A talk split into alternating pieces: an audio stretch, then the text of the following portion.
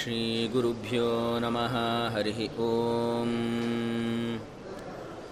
योऽन्तः प्रविश्य मम वाचमिमां प्रसुप्तां सञ्जीवयत्यखिलशक्तिधरस्वदाम्ना अन्यांश्च हस्तचरणश्रवणत्वगादीन् प्राणान्नमो भगवते पुरुषाय तुभ्यम्। नमस्ते प्राणेशप्रणतविभवायावनिमगाः नमः स्वामिन् रामप्रियतमहनूमन् गुरुगुणा। नमस्तुभ्यं भीमप्रबलतमकृष्णेष्टभगवन्। नमः श्रीमन्मध्वः प्रदिशसुदृशन्नो जय जय। भवति यदनुभावात्येडमूकोऽपि वाग्मी। जडमतिरपि जन्तुर्जायते प्राज्ञमौलिः सकलवचनचेतो देवता भारती सा। मम वचसि निधत्तां सन्निधिं मानसे च। अस्मद्गुरुसमारम्भां टीकाकृत्पादमध्यगां श्रीमदाचार्यपर्यन्तां वन्दे गुरुपरम्पराम्। अर्थिकल्पितकल्पोऽयं प्रत्यर्थिगजकेसरी व्यासतीर्थगुरुर्भूयादस्मदिष्टार्थसिद्धये तपो विद्याविरक्त्यादिसद्गुणौगाकनानहं वादिराजगुरून् वन्दे हयग्रीवदयाश्रयान्। दुर्वादिद्वान्तरवये वैष्णवेन्दीवरेन्दवे श्रीराघवेन्द्रगुरवे नमोऽत्यन्तदयालवे। अनवद्यात्मचारित्र्यं वादिकद्योतभास्करम्। विद्यामान्यगुरुं वन्दे विद्याविद्योतभास्वरं सदा सुधापाटनबद्धदीक्षं सदा समुत्फुल्लमुखारविन्दं सदा बुधश्लाघितसच्चरित्रं विश्वेशतीर्थं प्रणमामि भक्त्या। ओष्टापिदाननकुलीदन्तैः परिवृतापविः सर्वस्यैवाच ईशानचारुमामिह वादयेत्। नमः श्रीपादराजाय नमस्ते व्यासयोगिने ನಮಃ ಪುರಂದರಾರ್ಯಾಯ ವಿಜಯಾರ್ಯಾಯ ತೇ ನಮಃ ಶ್ರೀ ಗುರುಭ್ಯೋ ನಮಃ ಹರಿ ಓಂ ಹರಿವಾಯುಗುರುಗಳಲ್ಲಿ ಭಕ್ತಿಪೂರ್ವಕ ಶಿರಸಾಷ್ಟಾಂಗ ಪ್ರಣಾಮಗಳನ್ನು ಸಲ್ಲಿಸಿ ಕನಕದಾಸರ ಕೃತಿಯಾಗಿರತಕ್ಕಂತಹ ಹರಿಭಕ್ತಿ ಸಾರದ ಯಥಾಶಕ್ತಿ, ಯಥಾನುಮತಿ ಅನುವಾದವನ್ನು ನಾವು ಚಿಂತನೆಯನ್ನು ಮಾಡ್ತಾ ಇದ್ದೇವೆ. ಕನಕದಾಸರು ಅನೇಕ ಗುಣಗಳಿಂದಾಗಿ ಭಗವಂತನನ್ನು ಸ್ತು, ಸ್ತೋತ್ರ ಮಾಡಿದ್ದಾರೆ. ನಿನ್ನೆ ನೋಡಿದ್ದೀವಿ ಸ್ತೋತ್ರ ಅಂತಂತ ಹೇಳಿದ್ರೆ ಮತ್ತೇನು ವಿಶೇಷ ಏನಲ್ಲ.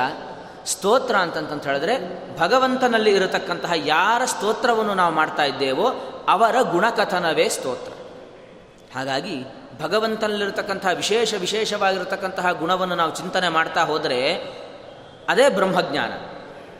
ಬ್ರಹ್ಮನಿಗೂ ಬ್ರಹ್ಮನಲ್ಲಿರತಕ್ಕಂತಹ ಗುಣಗಳಿಗೂ ಕೂಡ ಯಾವತ್ತೂ ಕೂಡ ಭೇದವಿಲ್ಲ. ಅದು ಅಭೇದವೇ. ಪರಮಾತ್ಮನ ಗುಣ ಬೇರೆ ಅಲ್ಲ, ಪರಮಾತ್ಮ ಬೇರೆ ಅಲ್ಲ. ಹಾಗಾಗಿ ಪರಮಾತ್ಮನ ಗುಣಗಳನ್ನು ನಾವು ಎಷ್ಟು ಎಷ್ಟು ಚಿಂತನೆಯನ್ನು ನಾವು ಮಾಡ್ತಾ ಹೋಗ್ತೀವೋ ಅಷ್ಟಷ್ಟು ಬ್ರಹ್ಮಜ್ಞಾನವನ್ನು ನಾವು ಕೇವಲ ಕೇಳೋದು ಮಾತ್ರ ಅಲ್ಲ, ನಿನ್ನೆ ಮೂರು ಅಂಗವನ್ನು ನೋಡಿದ್ದೇವೆ, ಶ್ರವಣ, ಮನನ ನಿಧಧ್ಯಾಸನ ಇದನ್ನು ಚಿಂತನೆಯನ್ನು ಮಾಡ್ತಾ ಹೋದ್ವಿ ಅಂತಂತ ಹೇಳಿದ್ರೆ, ಇದೇ ಬ್ರಹ್ಮಜ್ಞಾನಕ್ಕೆ ಸಹಕಾರಿ ಅಥವಾ ಬ್ರಹ್ಮನ ಗುಣಚಿಂತನೆಯೇ ಅದು ಬ್ರಹ್ಮಜ್ಞಾನದ ಒಂದು ಪ್ರಯತ್ನ. ಹಾಗಾಗಿ ಅಂತಹ ಅನೇಕ ಗುಣಗಳನ್ನು ನಾವು ನಿನ್ನೆ ಚಿಂತನೆ ಮಾಡಿದ್ದೇವೆ. ಕನಕದಾಸರು ಶ್ರೀಯರಸ ಗಾಂಗೇಯನುತ ಕೌಂತೇಯ ವಂದಿತ ಚರಣ ಕಮಲ ದಳಾಯತಾಂಬಕ ರೂಪಚಿನ್ಮಯ ದೇವಕೀತನಯ ರಾಯರ ಗುಕುಲ ವರಿಯ ಭೂಸುರ ಪ್ರಿಯ ಸುರಪುರ ನಿಲಯ ಚನ್ನಿಗರಾಯ ಚತುರೋಪಾಯ ರಕ್ಷಿಸು ನಮ್ಮ ನನವರತ ಭಗವಂತ, ನಿನ್ನನ್ನು ಬಿಟ್ಟು ಚತುರೋಪಾಯಗಳನ್ನು ನಮಗೆ ಕೊಡತಕ್ಕಂತಹ ವ್ಯಕ್ತಿ ಯಾರಿದ್ದಾನೆ ನಮಗೆ? ಅಂತ ಕನಕದಾಸರು ಕೇಳ್ತಾ ಇದ್ದಾರೆ. ನಿನ್ನೆ ಒಂದು ಚಿಂತನೆಯನ್ನು ಮಾಡಿದ್ವಿ. ಚತುರೋಪಾಯ ಅಂತಂತ ಹೇಳಿದ್ರೆ, ಮನುಷ್ಯ ತಾನು ಮೋಕ್ಷವನ್ನು ಹೊಂದಬೇಕು ಅಥವಾ ತತ್ವಜ್ಞಾನವನ್ನು ಪಡ್ಕೊಳ್ಬೇಕು ಅಂತಂತ ಹೇಳಿದ್ರೆ, ಯಾವುದು ದಾರಿ, ಏನು ಸಾಧನ, ಏನು ಉಪಾಯ ಅಂತ ನಮಗೆ ಪ್ರಶ್ನೆ ಬಂದಾಗ, ಕೃಷ್ಣ ಗೀತೆಯಲ್ಲಿ ಉಪಾಯ ಶಬ್ದಕ್ಕೆ ಸಂಸ್ಕೃತದಲ್ಲಿ ಇನ್ನೊಂದು ಹೆಸರೇನು ಅಂತಂತ ಹೇಳಿದ್ರೆ, ಯೋಗ ಅಂತ ಹೆಸರು. ಯೋಗ ಅಂತಂತ ಹೇಳಿದ್ರೆ ಉಪಾಯ. ನಾವು ಬ್ರಹ್ಮನನ್ನು ತಿಳ್ಕೊಳ್ಬೇಕಾದ್ರೆ ಅಥವಾ ಜೀವನದಲ್ಲಿ ಏನೋ ಒಂದು ನಾವು ಸಾಧನೆಯನ್ನು ಮಾಡ್ತಾ ಹೋಗ್ತೇವೆ, ಅಥವಾ ಜೀವನದಲ್ಲಿ ಮುಂಚೆ ಆತ್ಮತತ್ವಜ್ಞಾನ ಬರಬೇಕು. ಅನಂತರದಲ್ಲಿ ಪರಮಾತ್ಮ ತತ್ವಜ್ಞಾನ. ಹಾಗಾಗಿ ಇಂತಹ ಆತ್ಮತತ್ವವನ್ನು ಮನುಷ್ಯ ತಾನು ತಿಳ್ಕೊಳ್ಬೇಕು ಅಂತಂತ ಹೇಳಿದ್ರೆ, ಏನು ಉಪಾಯವನ್ನು ಮಾಡಿಕೊಳ್ಬೇಕು ಅಂತ ಪ್ರಶ್ನೆ ಬಂದಾಗ, ಕೃಷ್ಣ ಭಗವದ್ಗೀತೆಯಲ್ಲಿ ಹದಿನೆಂಟು ಉಪಾಯಗಳನ್ನು ಸೂಚನೆ ಮಾಡಿದ. ಆದರೆ ಚತುರವಾದ ಉಪಾಯ. ಪರಮಾತ್ಮನನ್ನು ಹೊಂದಲಿಕ್ಕೆ ಯಾವ ಉಪಾಯವು ಅತ್ಯಂತ ಪರ್ಟಿಕ್ಯುಲರ್ ಆದದ್ದು ಯಾವುದು ನಿರ್ದಿಷ್ಟವಾದ ಉಪಾಯವೋ, ಅದೇ ಚತುರೋಪಾಯ, ಚತುರವಾದ ಉಪಾಯ. ಈ ಹದಿನೆಂಟು ಅಧ್ಯಾಯದಲ್ಲಿ ಯಾವ ಯಾವ ಯೋಗಗಳನ್ನು ಪರಮಾತ್ಮ ಹೇಳಿದ್ದಾನೆ, ಆ ಎಲ್ಲ ಯೋಗಗಳನ್ನು ಕೂಡ ನೀವು ಅನುಸಂಧಾನವನ್ನು ಮಾಡಿಕೊಳ್ಬೇಕು. ಅರ್ಜುನ ವಿಷಾದ ಯೋಗ ಅಂತ ಮೊದಲಿಗೆ ಪ್ರಾರಂಭವಾಗತ್ತೆ. ವಸ್ತುತಃ ಅದು ಅರ್ಜುನನಿಗೆ ವಿಷಾದ ಆಗಿತ್ತೋ ಇಲ್ವೋ ಅಥವಾ ಜನ ನಮಗೆ ತೋರಿಸಿದ್ದೋ ಮಾತ್ರ ನಮ್ಗೆ ಗೊತ್ತಿಲ್ಲ.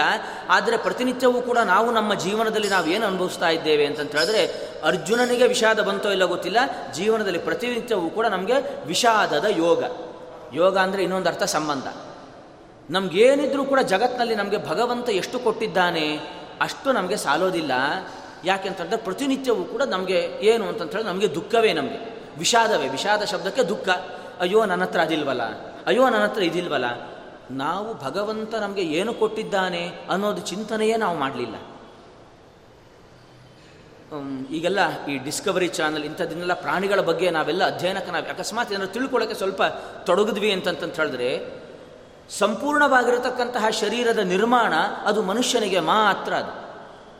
ಇನ್ನು ಯಾವ ಪ್ರಾಣಿಗಳಿಗೂ ಕೂಡ ಅದು ಒಂದು ವಸ್ತುವಾಗಿ ಒಂದು ಯಾವುದೋ ಒಂದು ವಸ್ತುವನ್ನು ಗುರುತಿಸ್ಬೋದು. ಏನು ಅಂದರೆ ಇದೊಂದು ಎಕ್ಸ್ ವಸ್ತು ಅಂತ ಗ್ರಹಣ ಮಾಡ್ಬೋದೇ ವಿನಃ ಎಂತಹ ಮನುಷ್ಯನನ್ನು ಬಿಟ್ಟು ಪ್ರಾಣಿಗಳಿಗೆ ಒಂದೋ ಕಣ್ಣು ಚುರುಕಾಗಿರುತ್ತೆ, ಇನ್ನೇನೋ ಮಂದವಾಗಿರುತ್ತೆ. ಅದಕ್ಕೆ ಒಂದು ವಸ್ತುವನ್ನು, ಓಹೋ, ಇದು ಇಷ್ಟೇ ಡಿಸ್ಟೆನ್ಸಲ್ಲಿದೆ ಇಷ್ಟೇ ಅಳತಲೆಯಲ್ಲಿದೆ ಅಂತ ಅದಕ್ಕೆ ಲೆಕ್ಕ ಗೊತ್ತಾಗ್ಬೋದು. ಆದರೆ ಇದರ ಬಣ್ಣ ಹೀಗೆ, ಇದರ ವ್ಯಕ್ತಿತ್ವ ಹೀಗೆ, ಇದನ್ನೆಲ್ಲ ತಿಳ್ಕೊಳ್ಳಿಕ್ಕೆ ಪ್ರಾಣಿಗಳಿಗೆ ಆಗೋದಿಲ್ಲ. ಅದು ಒಂದು ಪದಾರ್ಥವನ್ನು ಪದಾರ್ಥವನ್ನಾಗಿ ಮಾತ್ರ ನೋಡುತ್ತೆ. ಭಗವಂತ ನಮಗೆ ಅಂತಹ ಒಂದು ಇಂದ್ರಿಯವನ್ನು ಕೊಟ್ಟಿದ್ದಾನೆ. ಎಷ್ಟು ಬಣ್ಣಗಳನ್ನು ನಮ್ಮ ಕಣ್ಣು ಗುರ್ಸತ್ತೆ. ಎಷ್ಟು ರೀತಿಯಾಗಿರತಕ್ಕಂತಹ ಶಬ್ದಗಳನ್ನು. ನಮಗೆ ಬೈಕ್ ಶಬ್ದ ಶಬ್ದ ಆಯಿತು, ಹಾರನ್ ಶಬ್ದ ಆಯಿತು ಅಂತ ಹೇಳಿದ್ರೆ, ಓಹೋ ನಮ್ಮದೇ ಗಾಡಿ ಬಂತು ಅಂತ ಮಕ್ಕಳಿಗೂ ಕೂಡ ಗೊತ್ತಾಗತ್ತೆ. ಅಂತಹ ಶ್ರವಣೇಂದ್ರಿಯ ನಮ್ಮ ನಾಲಿಗೆ ಎಷ್ಟು ರೀತಿಯಾಗಿರತಕ್ಕಂಥ ರುಚಿಗಳನ್ನು. ಹೌದು, ಪ್ರಧಾನವಾಗಿ ಷಡ್ರಸಗಳು. ಉಪ್ಪು, ಹುಳಿ, ಖಾರ ಇವೆಲ್ಲ ಷಡ್ರಸಗಳು. ಆದರೆ ಇವೆಲ್ಲರ ಮಿಶ್ರಣ ಹೇಗೆ ಅಂತಂತ ಹೇಳಿದ್ರೆ ಅವೆಲ್ಲ ತುಂಬ ರೇಷಿಯೋ ಲೆಕ್ಕ. ಇಷ್ಟು ಉಪ್ಪು ಹಾಕಿದರೆ, ಆದರೆ ಎಲ್ಲದನ್ನು ಕೂಡ ನಮ್ಮ ನಾಲ್ಗೆ ಉಪ್ಪು ಜಾಸ್ತಿ, ಹುಳಿ ಜಾಸ್ತಿ, ಸಿಹಿ ಜಾಸ್ತಿ. ಕೆಲವರಿಗೆ ಉಪ್ಪೋ ಹುಳಿಯೋ ಗೊತ್ತೇ ಆಗೋದಿಲ್ಲ. ಅಂತಹ ಉಪ್ಪನ್ನು ಬೇರೆ ಗ್ರಹಣ ಮಾಡುತ್ತೆ ಹುಳಿಯನ್ನು ಬೇರೆ ಗ್ರಹಣ ಮಾಡುತ್ತೆ, ಉಪ್ಪು ಹುಳಿ ಎರಡೂ ಕೂಡ ಬೇರೆ ಬೇರೆ. ಹಾಗಾಗಿ ಇಂತಹ ಒಂದು ಶಕ್ತಿ, ಎಷ್ಟು ಸ್ಪರ್ಶದ ಅನುಭವ ಇರುತ್ತೆ ನಮಗೆ? ಇದು ಮುಟ್ಟಿದ್ರು ಅಂತಂತ ಹೇಳಿದ್ರೆ ಇದು ಇದೇ ವಸ್ತುವಿನ ಸ್ಪರ್ಶ ಅಂತ ನಾವು ಮಾಡ್ತೇವೆ. ಹೀಗಾಗಿ ಇಷ್ಟು ಸೆನ್ಸೋರಿಯಲ್ ಇಂದ್ರಿಯಗಳನ್ನು ಭಗವಂತ ನಮಗೆ ಕೊಟ್ಟಿದ್ದಾನೆ ಅಂತಂತ ಹೇಳಿದ್ರೆ ಎಷ್ಟು ಸಲ ಅದಕ್ಕೆ ಶಾಸ್ತ್ರಗಳು ಭಗವಂತನನ್ನು ಹೊಗಳೋದು ಹೇಗೆ ಅಂದರೆ, ಭಗವಂತ, ನಾನು ನಿನ್ನನ್ನು ಅರಿತು ನಮಸ್ಕಾರ ಮಾಡ್ತಾ ಇಲ್ಲ, ನೀನು ಮಾಡಿದ ಉಪಕಾರವನ್ನು ಕೂಡ ಸ್ಮರಣೆ ಮಾಡೋಷ್ಟು ಯೋಗ್ಯತೆ ಇಲ್ಲ, ಭೂಯಿಷ್ಠ ಅಂತೆ ನಮ ಉಕ್ತಿಂ ವಿಧೇಮ ಅಂತ ಕೈ ತಲೆ ಮೇಲೆತ್ತಿ ಶ್ರುತಿಗಳು ಹೇಳ್ಬಿಡತ್ತೆ, ಭೂಯಿಷ್ಠ ಅಂತೆ ನಿನಗೆ ನಮಸ್ಕಾರ ಒಂದೇ, ನಮ ಉಕ್ತಿಂ ವಿಧೇಮ. ನೀನು ಇದು ಮಾಡಿದ್ದಕ್ಕೆ ನಾನು ನಿನಗೆ ನಮಸ್ಕಾರ ಮಾಡ್ತಾ ಇದ್ದೀನಿ ಅಂತ ಹೇಳಲಿಕ್ಕಾಗತ್ತಾ ಭಗವಂತ? ಖಂಡಿತವಾಗಿಯೂ ಕೂಡ ಇಲ್ಲ. ಭೂಯಿಷ್ಠ ಅಂತೆ ನಮಃ. ನಿನಗೆ ದೊಡ್ಡ ನಮಸ್ಕಾರ, ಸಾಷ್ಟಾಂಗ ನಮಸ್ಕಾರ ಅಂತ ಹೇಳಿ ಶಾಸ್ತ್ರಗಳು ಕೂಡ ಭಗವಂತನ ಬಗ್ಗೆ ವಿಶೇಷ ವರ್ಣನೆಯನ್ನು ಅದಕ್ಕೆ ಮಾಡಲಿಕ್ಕೆ ಆಗೋದಿಲ್ಲ. ಹಾಗಾಗಿ ಇಂತಹ ಭಗವಂತನ ಗುಣಕಥನಗಳನ್ನು, ಗುಣಶ್ರವಣಗಳನ್ನು ನಾವು ಯಾವತ್ತೂ ಕೂಡ ನಾವು ಚಿಂತನೆಯನ್ನು ಮಾಡ್ತಾ ಇರಬೇಕು ಅನ್ನುವ ಕಾರಣದಿಂದಾಗಿ ಕನ್ನಡದಲ್ಲಿ ನಮಗೆ ಅರ್ಥವಾಗುವ ಭಾಷೆಯಲ್ಲಿ ಇದನ್ನು ಪ್ರತಿನಿತ್ಯ ಪಾರಾಯಣ ಮಾಡ್ತಾ ಹೋದರೆ ನಮಗೆ ಒಂದು ಗುಣ ನಮ್ಗೆ ಗೊತ್ತಾಗುತ್ತೆ. ಶ್ರೀ ಅರಸ ಗೊತ್ತಾಗತ್ತೆ. ಶ್ರೀ ಅಂದರೆ ಲಕ್ಷ್ಮಿ ಗೊತ್ತು, ಅವನಿಗೆ ಅರಸ ಗಾಂಗೇಯನುತ ಇವೆಲ್ಲವೂ ಕೂಡ ನಮ್ಮ ನಮ್ಮ ಬುದ್ಧಿಗೆ ಎಷ್ಟು ನಿಲ್ಕತ್ತೋ ಅಷ್ಟ್ರ ಬಗ್ಗೆ ಅಂತೂ ಖಂಡಿತವಾಗಿಯೂ ಕೂಡ ಸ್ವಲ್ಪ ಕನ್ನಡ ಗೊತ್ತಿದ್ರೆ ಸಾಕು, ನಮಗೆ ಅರ್ಥ ಆಗುತ್ತೆ. ವಿಶೇಷವಾಗಿರತಕ್ಕಂತಹ, ಏನು ಹೇಳ್ತಲ್ಲ ಪ್ರಾಕ್ಟೀಸ್ ಮೇಕ್ ಮ್ಯಾನ್ ಪರ್ಫೆಕ್ಟ್ ಅಂತ. ಹಾಗೆ ಪ್ರತಿನಿತ್ಯವೂ ಕೂಡ ನಾವು ಅಧ್ಯಯನ ಮಾಡಿದಾಗ ಇದು ಮಾತ್ರ ಅಲ್ಲ, ನಾವು ರಾಘವೇಂದ್ರ ಸ್ತೋತ್ರವನ್ನು ತಗೊಳ್ಳಿ, ವೆಂಕಟ ಸ್ತೋತ್ರ ಇರಲಿ. ಇವತ್ತು ನಮ್ಮ ಉಚ್ಚಾರಣೆಯ ಕ್ರಮ ಸ್ವಲ್ಪ ಹಾದಿ ತಪ್ಪಿದೆ.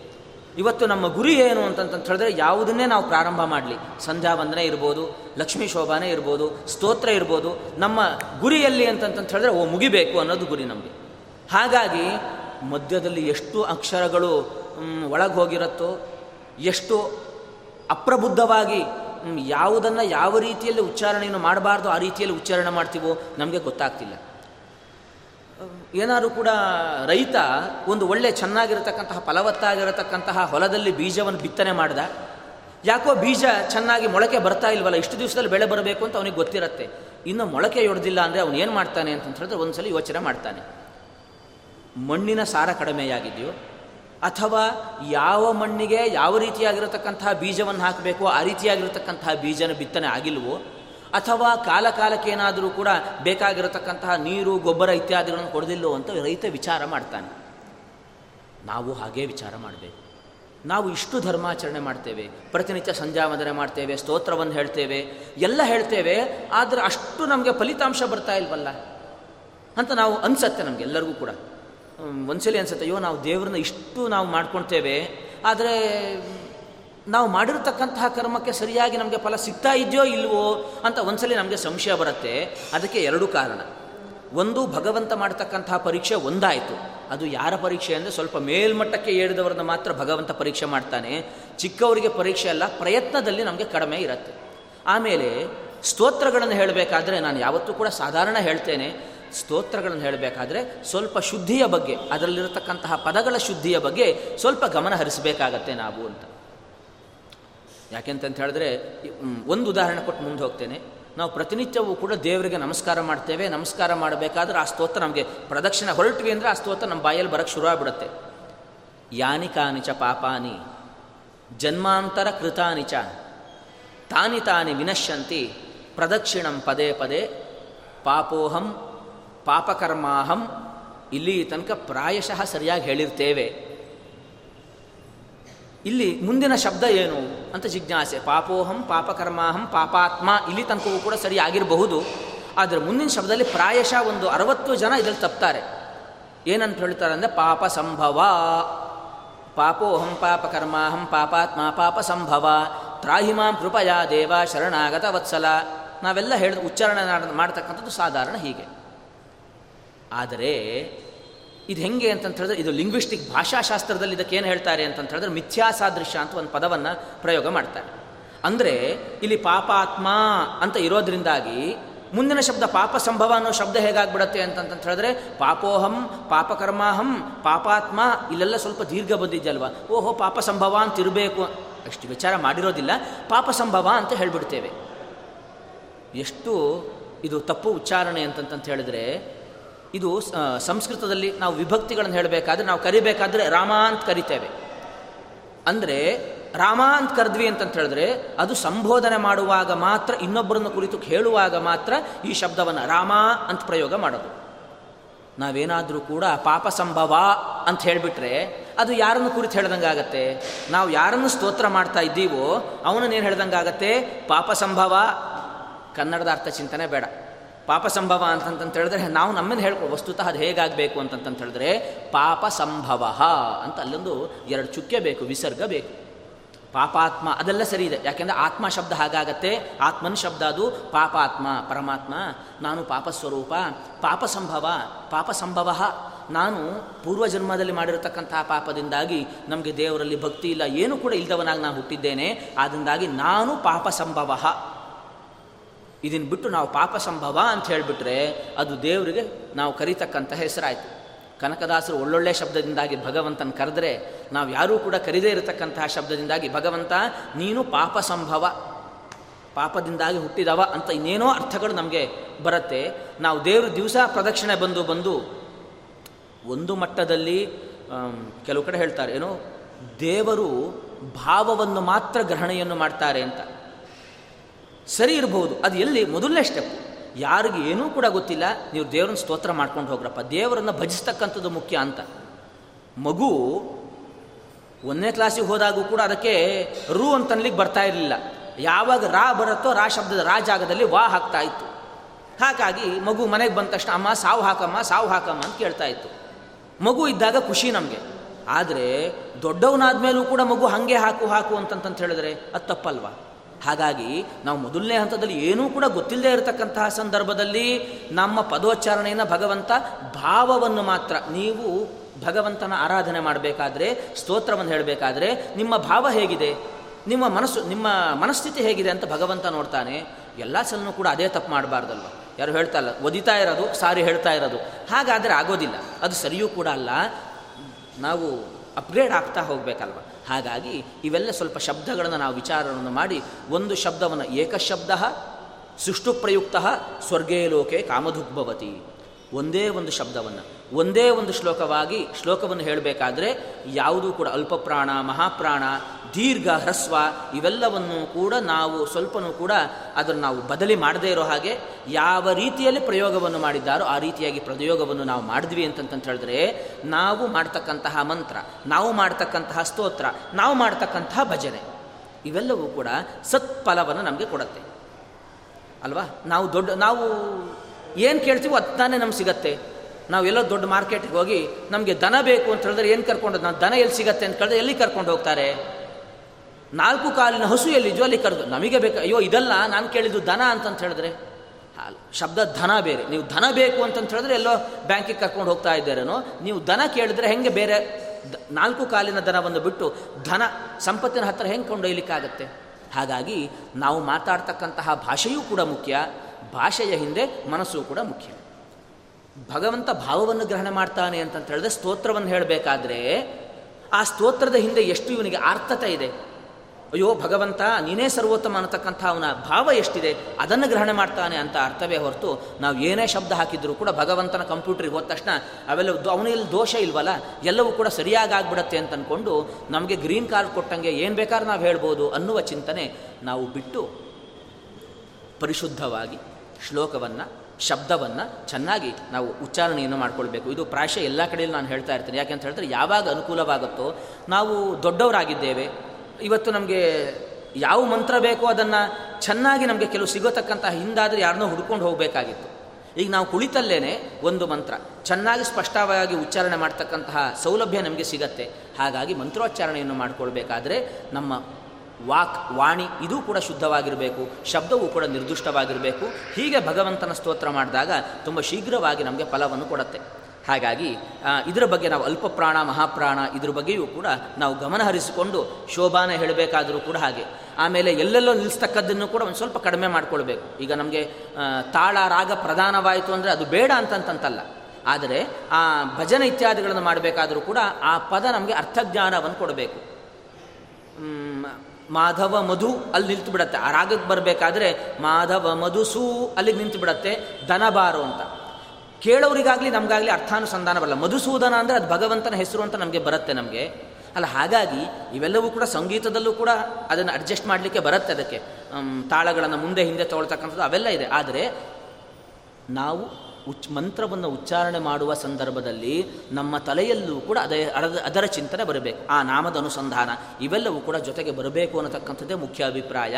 ಆದ್ದರಿಂದಾಗಿ ಈ ನಿಟ್ಟಿನಲ್ಲಿ ಕನಕದಾಸರ ಪ್ರ ಕನಕದಾಸರು ನಮಗೆ ಕೇವಲ ಓದತಕ್ಕಂಥದ್ದಲ್ಲ, ಮೊದಲನೇ ಹಂತ ಓದಿ. ಆದರೆ ಓದು ಅಲ್ಲೇ ನಿಲ್ಲಬೇಡಿ ನೀವು ಪದೇ ಪದೇ ಪಾರಾಯಣವನ್ನು ಮಾಡ್ತಾ ಇದ್ದೀರಾ ಅಂದರೆ ನಿಮಗೇ ಗೊತ್ತಾಗದ ಹಾಗೆ ನಾವು ಹೇಳ್ತಕ್ಕಂಥ ಅರ್ಥ ಅಲ್ಲ. ನಿಮಗೆ ಸ್ವಯಂ ಅರ್ಥಗಳು ಅದರಿಂದಾಗಿ ಫ್ಲಾಶ್ ಆಗ್ತಾ ಹೋಗುತ್ತೆ. ಎಲ್ಲೋ ಕೇಳಿರತಕ್ಕಂಥದ್ದನ್ನ ಓಹೋ, ಇಲ್ಲಿ ಇದೇ ರೀತಿಯಾಗಿ ಗಾಂಗೇಯನುತ ಅಂದರೆ ಹೀಗೂ ಕೂಡ ಅರ್ಥವನ್ನು ಮಾಡಬಹುದಲ್ವಾ?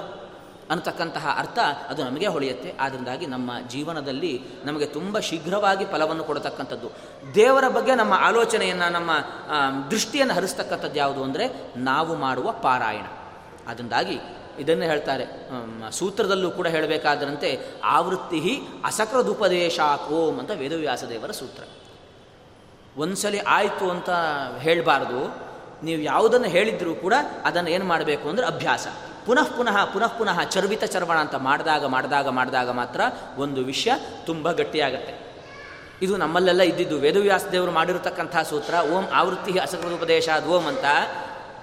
ಇವತ್ತು ಎಲ್ಲ ಶಾಲೆಯವರು ಕೂಡ ಇವತ್ತು ನಾವೇನು ಮಾಂಟೇಸರಿ ಸಿಸ್ಟಮ್ ಅಂತ ನಾವು ಹೇಳ್ತೇವೆ, ಇದರಲ್ಲಿ ಬರತಕ್ಕಂತಹ ಮೊದಲ ಪಾಠವೇ ಇದು. ಏನು ಅಂದರೆ ಮಕ್ಕಳು ಒಂದು ದಿವಸ ನೀವು ಮಾಡಿಸಿ ಬಿಟ್ಟುಬಿಟ್ರೆ ಪ್ರಯೋಜನ ಇಲ್ಲ, ಅವರಿಗೆ ಫಾಲೋ ಅಪ್ಸ್ಗಳು ಕೊಡ್ತಾ ಹೋಗಬೇಕು ಅಂತಂತ ಅಂದ್ಕೊಂಡು ಯಾಕೆ ಅಂತಂತ ಹೇಳಿದ್ರೆ ಒಂದು ದಿವಸ ಮಾಡಿದ್ರು ಅಂತಂತ ಹೇಳಿದ್ರೆ ವೇದವೂ ಕೂಡ, ವೇದವನ್ನು ಕೂಡ ನೋಡಿ. ವೇದವನ್ನು ಹೇಳಬೇಕಾದ್ರೆ ನಾವು ಅನ್ಸೋ ಅಯ್ಯೋ, ಗುರುಗಳು ಅಗ್ನಿಮಿ ಈಳೆ ಅಂತ ಹೇಳ್ತಾರೆ. ಕೆಳಗಡೆ ಕೂತರು ಶಿಷ್ಯರೇನು ಹೇಳಬೇಕು ಅಗ್ನಿಮಿ ಈಳೆ ಅಗ್ನಿಮಿ ಈಳೆ ಅಗ್ನಿಮಿ ಈಳೆ ಅಂತ ಮೂರು ಸಲ ಹೇಳಬೇಕು. ನೋಡಿದವ್ರಿಗೆ ಏನು ಅನ್ಸುತ್ತೆ, ಅಯ್ಯೋ ಒಂದು ಸಲ ಹೇಳಿದ್ರೆ ಸಾಲದ? ಅಗ್ನಿಮೀಳೆ ಅಂತ ಹೇಳೋದು ಕಷ್ಟನಾ? ಅಂತ. ಆದರೆ ನಮ್ಮ ಮನಸ್ಥಿತಿಯಲ್ಲಿ, ನಮ್ಮ ಮನಸ್ಸಿನಲ್ಲಿ ನಾವು ಹೇಳುವ ಮಂತ್ರ, ಶಬ್ದ, ಸ್ತೋತ್ರ ಇವೆಲ್ಲವೂ ಕೂಡ ಗಟ್ಟಿಯಾಗಿ ನಿಲ್ಲಬೇಕು ಅಂದರೆ ವೇದವ್ಯಾಸ ದೇವರು ಬ್ರಹ್ಮಸೂತ್ರದಲ್ಲಿ ಹೇಳ್ತಾ ಇದ್ದಾರೆ ಆವೃತ್ತಿ ಅಸಕೃತ್ ಉಪದೇಶಾತ್, ಓಂ. ನೀವು ಆವೃತ್ತಿಯನ್ನು ಪದೇ ಪದೇ ಪದೇ ಪದೇ ತೇವು ಮಾಡ್ತಾನೇ ಇರಬೇಕು ಅನ್ನುವ ಅಂಶವನ್ನು ಸೂಚನೆಯನ್ನು ಮಾಡಿಕೊಟ್ಟಿದ್ದಾರೆ.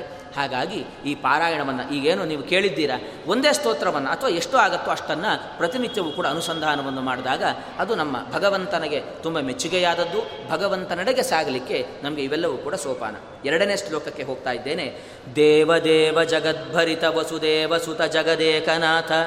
ರಮಾ ವಿನೋದಿತ ಸಜ್ಜನಾನತ ನಿಖಿಲ ಗುಣಭರಿತ.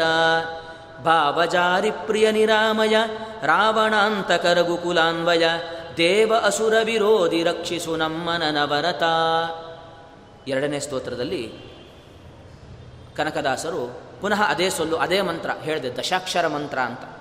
ಹತ್ತು ಸಾಲಿನ ಮಂತ್ರ. ಹತ್ತು ಹತ್ತು ಸಾಲಿನ ಮಂತ್ರ ಅಲ್ಲ, ಹತ್ತು ವರ್ಣಗಳ ಮಂತ್ರ. ಹತ್ತು ಅಕ್ಷರ ಇರತಕ್ಕಂತಹ ಮಂತ್ರ. ಪ್ರತಿನಿತ್ಯವೂ ಕೂಡ ಈ ಮಂತ್ರವನ್ನು ನಾವು ಜಪ ಮಾಡಬೇಕು. ರಕ್ಷಿಸು ನಮ್ಮ ನನವರತ. ಭಗವಂತ, ರಕ್ಷಿಸು ನಮ್ಮ ನನವರಿತ. ನಾವು ಮನೆಯಿಂದ ಹೊರಡಬೇಕಾದರೂ ಕೂಡ ಕೇಳ್ಕೊಳ್ತೇವೆ. ಒಂದು ಕೈಯಲ್ಲಿ ಕಡಗ, ತುಂಬ ಜನರು ಇದನ್ನು ಅಂದ್ಕೊಂಡಿರ್ತಾರೆ ಮನೆಯಿಂದ ಹೊರಗೆ ಹೋಗಬೇಕಾದ್ರೆ ಒಂದು ಕೈಯಲ್ಲಿ ಕಡಗೆ ಹೇಳ್ಕೊಳ್ತೇವೆ. ಕೆಲವರು ಅಗ್ರತೋ ನಾರಸಿಂಹಷ್ಟೇ ಹೇಳ್ತಾರೆ. ಪ್ರಯಾಣಿ ಗರುಡಾರೂಢಂ ಹೇಳ್ಕೊಳ್ತಾರೆ. ಅಂದರೆ ನಮ್ಮ ಚಿಂತನೆ ಏನು ಅಂತಂತ ಹೇಳಿದ್ರೆ, ನಾವು ಅಸ್ವತಂತ್ರರು. ನಮಗೆ ಮುಂದೆ ಬರತಕ್ಕಂತಹ ಆಪತ್ತನ್ನು ಗುರುತಿಸಲಿಕ್ಕೆ ನಾವು ತೀರಾ ಅಸಮರ್ಥರು. ಆದ್ದರಿಂದಾಗಿ ಭಗವಂತ, ನಾನು ಪ್ರಾರ್ಥನೆಯನ್ನು ಮಾಡಿಬಿಡ್ತೇನೆ, ಎಲ್ಲೇ ಹೋಗಲಿ, ರಕ್ಷಿಸು ನಮ್ಮ ನರವರತ. ನಮ್ಮನ್ನು ಆಯಾಯ ಕಾಲದಲ್ಲಿ, ನಮ್ಮ ಬುದ್ಧಿಯನ್ನು ಪ್ರಚೋದಿಸುವ ಮುಖಾಂತರವಾಗಿ ನಮ್ಮನ್ನು ನೀನೇ ರಕ್ಷಣೆ ಮಾಡಿಕೊಳ್ಬೇಕು ಅನ್ನತಕ್ಕಂತಹ ಮಗು ಒಂದ್ಸಲಿ ಕೇಳಿದ್ರೆ ಪ್ರಾಯಶಃ ತಾಯಿ ಗಮನ ಕೊಡ್ತಾಳೋ ಇಲ್ವೋ? ನಾವು ಅಳಬೇಕು, ದೇವರ ಹತ್ರ ನಾವು ಸೆರಗಾಚಿ ಅಳಬೇಕು. ಭಗವಂತ ನನಗೆ ಜ್ಞಾನ, ಭಕ್ತಿ, ವೈರಾಗ್ಯ ನನಗೆ ಸಿಗ್ತಾ ಇಲ್ಲ. ಇದು ನನಗೆ ಕೊಡು ಅಂತ ಅಳಬೇಕು. ನಾವು ಯಾವುದಕ್ಕೋಸ್ಕರ ಅಳ್ತೀವೋ ಅದಕ್ಕೆ ಹೇಳ್ತಾರೆ, ಬಾಲಾನಾಂ ರೋದನಂ ಬಲಂ ಅಂತ. ಮಕ್ಕಳಿಗೆ ಬಲ ಯಾವುದು ಅಂತಂತ ಹೇಳಿದ್ರೆ ಅಳು. ಮಗು ಸುಮ್ಮನೆ ಇತ್ತು ಅಂತಂತ ಹೇಳಿದ್ರೆ ಯಾವ ತಾಯಿಯೂ ಬಂದು ಹಾಲು ಉಣಿಸೋದಿಲ್ಲ. ಮಗು ಅಳಲಿಕ್ಕೆ ಶುರು ಮಾಯ್ತಾ ಎಲ್ಲ ಕೆಲಸಗಳನ್ನು ಕೂಡ ಬಿಟ್ಟು, ಏನು ಮಾಡ್ತಿದ್ರು ಕೂಡ ಬಿಟ್ಟು ಓಡಿ ಬರ್ತಾಳೆ. ಅದಕ್ಕೆ ಹರಿ ಜಗನ್ನಾಥದಾಸರು ಕೂಡ ಹೇಳಬೇಕಾದ್ರೆ ಮಗು ತನ್ನ ಮನೆಯಲ್ಲಿ ಜನನಿಯನ್ನು ಕಾಣದಿಹ ಬಾಲಕ ಹಲುಬುತಿರೆ ಅನ್ನತಕ್ಕಂಥ ಒಂದು ಪದ್ಯವನ್ನು ಕರುಣಾಸಂಧಿಯಲ್ಲಿ ಹೇಳ್ತಾರೆ. ಮಗು ಅಳ್ಲಿಕ್ಕೆ ಶುರು ಮಾಯಿತು, ಮಾಡಿದ್ರು ಮಗು ಅಳ್ಲಿಕ್ಕೆ ಪ್ರಾರಂಭ ಮಾಡ್ತು ಅಂದರೆ ಏನು ಮಾಡ್ತಾರೆ? ಎಲ್ಲೇ ಇರಲಿ ತಂದೆ ತಾಯಿಗಳು. ಏನು ಓಡಿ ಬಂದು ಬಿಗಿದಪ್ಪಿ ರಂಭಿಸಿ ಕನಲಿಕೆಯ ಮಾತು ಹೇಳುವಂತೆ. ಬಂದು ಅದನ್ನು ಸಮಾಧಾನ ಮಾಡಿ ಒಪ್ಕೊಂಡು ಹೆದರಬೇಡ ಪುಟ್ಟ, ನಾನು ಎಲ್ಲೂ ಹೋಗಿ, ಹೋಗೋದಿಲ್ಲ ಅಂತಕ್ಕಂತಹ ಹೇಗೆ ಆಶ್ವಾಸನೆಯನ್ನು ಕೊಡ್ತಾನೋ, ನಮಗೆ ಭಗವಂತ ಆ ಆಶ್ವಾಸನೆಯನ್ನು ಕೊಡ್ತಾನೆ, ನಮಗೆ ಅಳ್ಳಿಕ್ಕೆ ಬರಬೇಕು. ನಾವು ಬೇರೆ ಕಡೆ ಎಲ್ಲ ಆಡ್ತೇನೆ, ದೇವ್ರ ಮುಂದೆ ನಾವು ಅಳೋದಿಲ್ಲ, ದೇವ್ರ ಮುಂದೆ ಅಳದು ಅಂತ ಹೇಳಿದ್ರೆ ಭಗವಂತ ನಮಗೆ ಜ್ಞಾನಭಕ್ತಿ ವೈರಾಗ್ಯ ನಮಗೆ ಸಿಗ್ತಾ ಇಲ್ಲ, ಅದನ್ನು ನೀನು ಕರುಣಿಸು ಅಂತ ನಿಜವಾಗಿಯೂ ಕೂಡ ನಮ್ಮ ಆ ತುಡಿತ ಇತ್ತು ಅಂತಂತ ಹೇಳಿದ್ರೆ ಅದಕ್ಕೆ ಬೇಕಾಗಿರತಕ್ಕಂತಹ ಎಲ್ಲ ಅನುಕೂಲತೆಗಳನ್ನು ಕೂಡ ಭಗವಂತ ನಮಗೆ ಕೊಡ್ತಾನೆ ಅಂತಕ್ಕಂತಹ ವಿಶ್ವಾಸ ನಮ್ಮಲ್ಲಿ ಇರಬೇಕು. ಹಾಗಾಗಿ ಇಂತಹ ಭಗವಂತನನ್ನು ನಾವು ಪ್ರಾರ್ಥನೆ ಮಾಡಬೇಕು, ರಕ್ಷಿಸು ನಮ್ಮನ ನವರತ. ಕನಕದಾಸರ ಮೊದಲ ವಿಶೇಷಣ ದೇವದೇವ.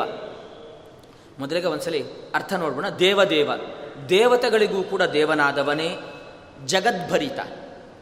ಇಡೀ ಜಗದ್ಭರಿತ, ಎಲ್ಲ ಜಗತ್ನಲ್ಲೂ ಕೂಡ ವ್ಯಾಪಿಸಿಕೊಂಡವನೇ ವಸುದೇವ ಸುತ ವಸುದೇವನ ಮಗನೇ ಜಗದೇಕನಾಥ. ಇಡೀ ಜಗತ್ತಿಗೆ ಸ್ವಾಮಿಯಾದವನೇ ರಮಾ ವಿನೋದಿತ ಚಿಕ್ಕ ದೇವತೆಗಳು ಮಾತ್ರ ಅಲ್ಲ, ರಮೆಗೂ ಲಕ್ಷ್ಮಿಗೂ ಕೂಡ ಸಂತೋಷವನ್ನು ಕೊಡುವವ ಅಂತ ಹೇಳಿದ್ರೆ ಅದು ನೀನು ಮಾತ್ರ. ರಮಾ ವಿನೋದಿತ, ಸಜ್ಜನಾನತ, ಸಜ್ಜನರಿಂದಾಗಿ ನಮಸ್ಕೃತನಾದವನೇ, ನಿಖಿಲ ಗುಣಭರಿತ. ಎಲ್ಲ ಗುಣಗಳು ಕೂಡ ನಿನ್ನನ್ನೇ ಆಶ್ರಯಿಸಿಕೊಂಡಿದ್ದಾವೆ ಭಾವಜಾರಿ ಪ್ರಿಯ ಭಾವಜ, ಕಾಮ, ಅವನ ಅರಿ ಅಂತಂತಂತ ಹೇಳಿದ್ರೆ ಈಶ್ವರ. ಈಶ್ವರನಿಗೆ ಅತ್ಯಂತ ಪ್ರಿಯನಾದವನೇ, ನಿರಾಮಯ. ಆಮಯ ಅಂದರೆ ರೋಗಗಳು, ಯಾವುದೇ ರೋಗ ರುಜಿನ ಇಲ್ಲದವನೇ, ರಾವಣಾಂತಕ. ಹತ್ತು ಮುಖದ ರಾವಣನನ್ನು ಕೊಂದವನೇ ರಘುಕುಲಾನ್ವಯ. ರಘುಕುಲದಲ್ಲಿ ಚಂದ್ರನಂತೆ ಉದಯಿಸಿರತಕ್ಕಂತಹ ರಾಮಚಂದ್ರನೇ ಅಸುರ ವಿರೋಧಿ. ಎಲ್ಲ ಅಸುರರಿಂದನೂ ಕೂಡ ನೀನು ಎದುರಾಕೊಂಡ್ಬಿಟ್ಟಿದ್ಯಾ? ಹಾಗಿಂದ್ರಾಗಿ ಅಸುರ ವಿರೋಧಿ, ರಕ್ಷಿಸು ನಮ್ಮ ನನವರತ. ಅಸುರ ವಿರೋಧಿ ರಕ್ಷಿಸ ರಕ್ಷಿಸು ನಮ್ಮ ನನವರತ ಅಂತಂತ ಹೇಳಿದ್ರೆ ಭಗವಂತ ನಮ್ಮನ್ನು ಕೂಡ ಅಸುರರಿಂದಾಗಿ ನಮ್ಮನ್ನು ರಕ್ಷಣೆ ಮಾಡು. ಯಾಕೆಂದರೆ ನೀನು ಅಸುರ ವಿರೋಧಿ ಅಲ್ವೋ? ಹಾಗಾಗಿ ಆ ಅಸುರರಿಂದಾಗಿ ನಮ್ಮನ್ನು ಸಂರಕ್ಷಣೆಯನ್ನು ಮಾಡು ಅಂತ ಕನಕದಾಸರ ಎರಡನೇ ನುಡಿ. ದೇವದೇವ. ಈ ಸಂಸ್ಕೃತದಲ್ಲಿ ದೇವ ಅನ್ನತಕ್ಕಂತಹ ಶಬ್ದ ಸಂಸ್ಕೃತದಲ್ಲಿ ಪ್ರತಿಯೊಂದು ಪದಗಳು ಕೂಡ ಹುಟ್ಟಬೇಕು ಅಂತಂತ ಹೇಳಿದ್ರೆ ಅದಕ್ಕೆ ಒಂದು ಧಾತು ಅಂತ ಒಂದಿದೆ ಅದನ್ನು ಮೂಲ ಅಂತ ರೂಟ್ ಅಂತ ಇತ್ಯಾದಿ ಏನಾದರೂ ಕರೀರಿ, ಒಟ್ಟು ಧಾತು ಅಂತ ಕರೀತಾರೆ. ಆದ್ದರಿಂದಾಗಿ ಸಂಸ್ಕೃತದಲ್ಲಿ ಯಾವುದೋ ಒಂದು ಹೊಸ ಪದವನ್ನು ನಿರ್ಮಾಣ ಮಾಡಬೇಕು ಅಂತಂತ ಹೇಳಿದ್ರೆ ಅದು ಕ್ಲೇಶದಾಯಕ ಅಲ್ಲ. ಎಲ್ಲದಕ್ಕೂ ಕೂಡ ಒಂದು ರೂಟ್ ಇರುತ್ತೆ. ಅದರ ಬೇಸ್ ಮೇಲೆ ಅದನ್ನು ಆಧಾರವಾಗಿಟ್ಟುಕೊಂಡು ಎಂತಹ ಶಬ್ದವನ್ನಾದರೂ ಕೂಡ ನಿಮಗೆ ರಚನೆ ಮಾಡಲಿಕ್ಕೆ ಸಾಧ್ಯವಾಗುತ್ತೆ. ನಮ್ಮ ಪ್ರಾಚೀನದಲ್ಲಿರತಕ್ಕಂತಹ ಎಲ್ಲ ಶಬ್ದಗಳು ಕೂಡ ಅದರ ಹಿಂದೆ ಇವತ್ತು ಕನ್ನಡದಲ್ಲಿ ಇದಕ್ಕೆ ಹುಲಿ ಅಂತ ಯಾಕೆ ಕರಿತೇವೆ ಅಂತ ಪ್ರಾಯಶಃ ನಮ್ಗೆ ಹೇಳಲಿಕ್ಕೆ ಆಗೋದಿಲ್ಲ. ಇಲ್ಲ ಯಾವುದೋ ಒಂದೆರಡು ಪದಗಳಿಗೆ ಹೇಳ್ಬೋದೇ ವಿನಃ ಎಲ್ಲ ಪದಗಳಿಗೂ ಕೂಡ ಇದಕ್ಕೆ ಯಾಕೆ ಚೇರ್ ಅಂತ ಹೇಳ್ತಾರೆ? ಅಂತ ನಮ್ಗೆ ಗೊತ್ತಾಗೋದಿಲ್ಲ. ಆದರೆ ಪ್ರಾಯಶಃ ಸಂಸ್ಕೃತದಲ್ಲಿ ತೊಂಬತ್ತೊಂಬತ್ತು ಪಾಯಿಂಟ್ ಒಂಬತ್ತು ಒಂಬತ್ತು ಪದಗಳಿಗೂ ಕೂಡ ಅರ್ಥವನ್ನು ಹೇಳ್ಬೋದು. ಯಾಕೆ ಇದಕ್ಕೆ ಈ ಹೆಸರು ಅಂತ?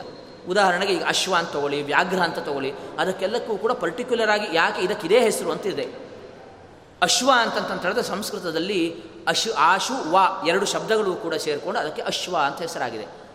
ಮನುಷ್ಯೋಪಯಾಗಿಯಾಗಿರತಕ್ಕಂತಹ ಪ್ರಾಣಿಗಳಲ್ಲಿ ಅತ್ಯಂತ ಆಶು. ಆಶು ಅಂದರೆ ನಮ್ಗೆ ಗೊತ್ತು, ಬೇಗ. ಆಶು ಭಾಷಣ ಅಂತ ಹೇಳ್ತೀವಲ್ಲ ಪಿಕ್ ಆ್ಯಂಡ್ ಸ್ಪೀಚ್ ಅಂತ. ಆಶು ಅಂದರೆ ಸಂಸ್ಕೃತದಲ್ಲಿ ಬೇಗ ಅಂತ ಅರ್ಥ. ಆಶು, ವಾತಿ, ಯಾವುದು ಜಗತ್ತಿನಲ್ಲಿ ಮನುಷ್ಯನಿಗೆ ಉಪಯೋಗಕ್ಕೆ ಬರತಕ್ಕಂತಹ ಪದಾರ್ಥಗಳಲ್ಲಿ ಆಶು ಶೀಘ್ರವಾಗಿ ವಾತಿ ಹೋಗತ್ತೋ, ಅದಕ್ಕೆ ಅಶ್ವ ಅಂತ ಹೆಸರು. ಹಾಗಾಗಿ ಈ ರೀತಿಯಾಗಿ ಪ್ರತಿಯೊಂದು ಪದಗಳನ್ನು ಕೂಡ ಚಿಂತನೆ ಮಾಡ್ಬೋದು. ಅದೇ ರೀತಿಯಲ್ಲಿ ನಾವು ದೇವ ಶಬ್ದವನ್ನು ನಾವು ವಿಮರ್ಶೆ ಮಾಡೋದಾದರೆ, ಒಂದು ಕಡೆಯಲ್ಲಿ ಹೇಳ್ತಾರೆ, ದೇವ ಶಬ್ದಕ್ಕೆ ಎಷ್ಟು ಅರ್ಥ ಇದೆ ಅಂತಂತ ಹೇಳಿದ್ರೆ, ದ್ಯೋತನಾತ್ ವಿಜಯಾತ್ ಕಾಂತ್ಯ ರತ್ಯ ವ್ಯವಹೃತೇರಪಿ ಗತ್ಯ ಸ್ತುತ್ಯ ಚ ದೇವತ್ವಂ. ಭಗವಂತನಿಗೆ ಯಾಕೆ ದೇವ ಎಂಬುದಾಗಿ ಹೆಸರು ಅಂತ ಹೇಳಿದ್ರೆ ದ್ಯೋತನಾಥ್ ಭಗವಂತನು ದೇವ ಯಾಕೆ ಅಂತಂತ ಹೇಳಿದ್ರೆ ದ್ಯೋತನಾಥ್ ಅತ್ಯಂತ ಪ್ರಕಾಶ ಸ್ವರೂಪನಾಗಿರತಕ್ಕಂಥವನು.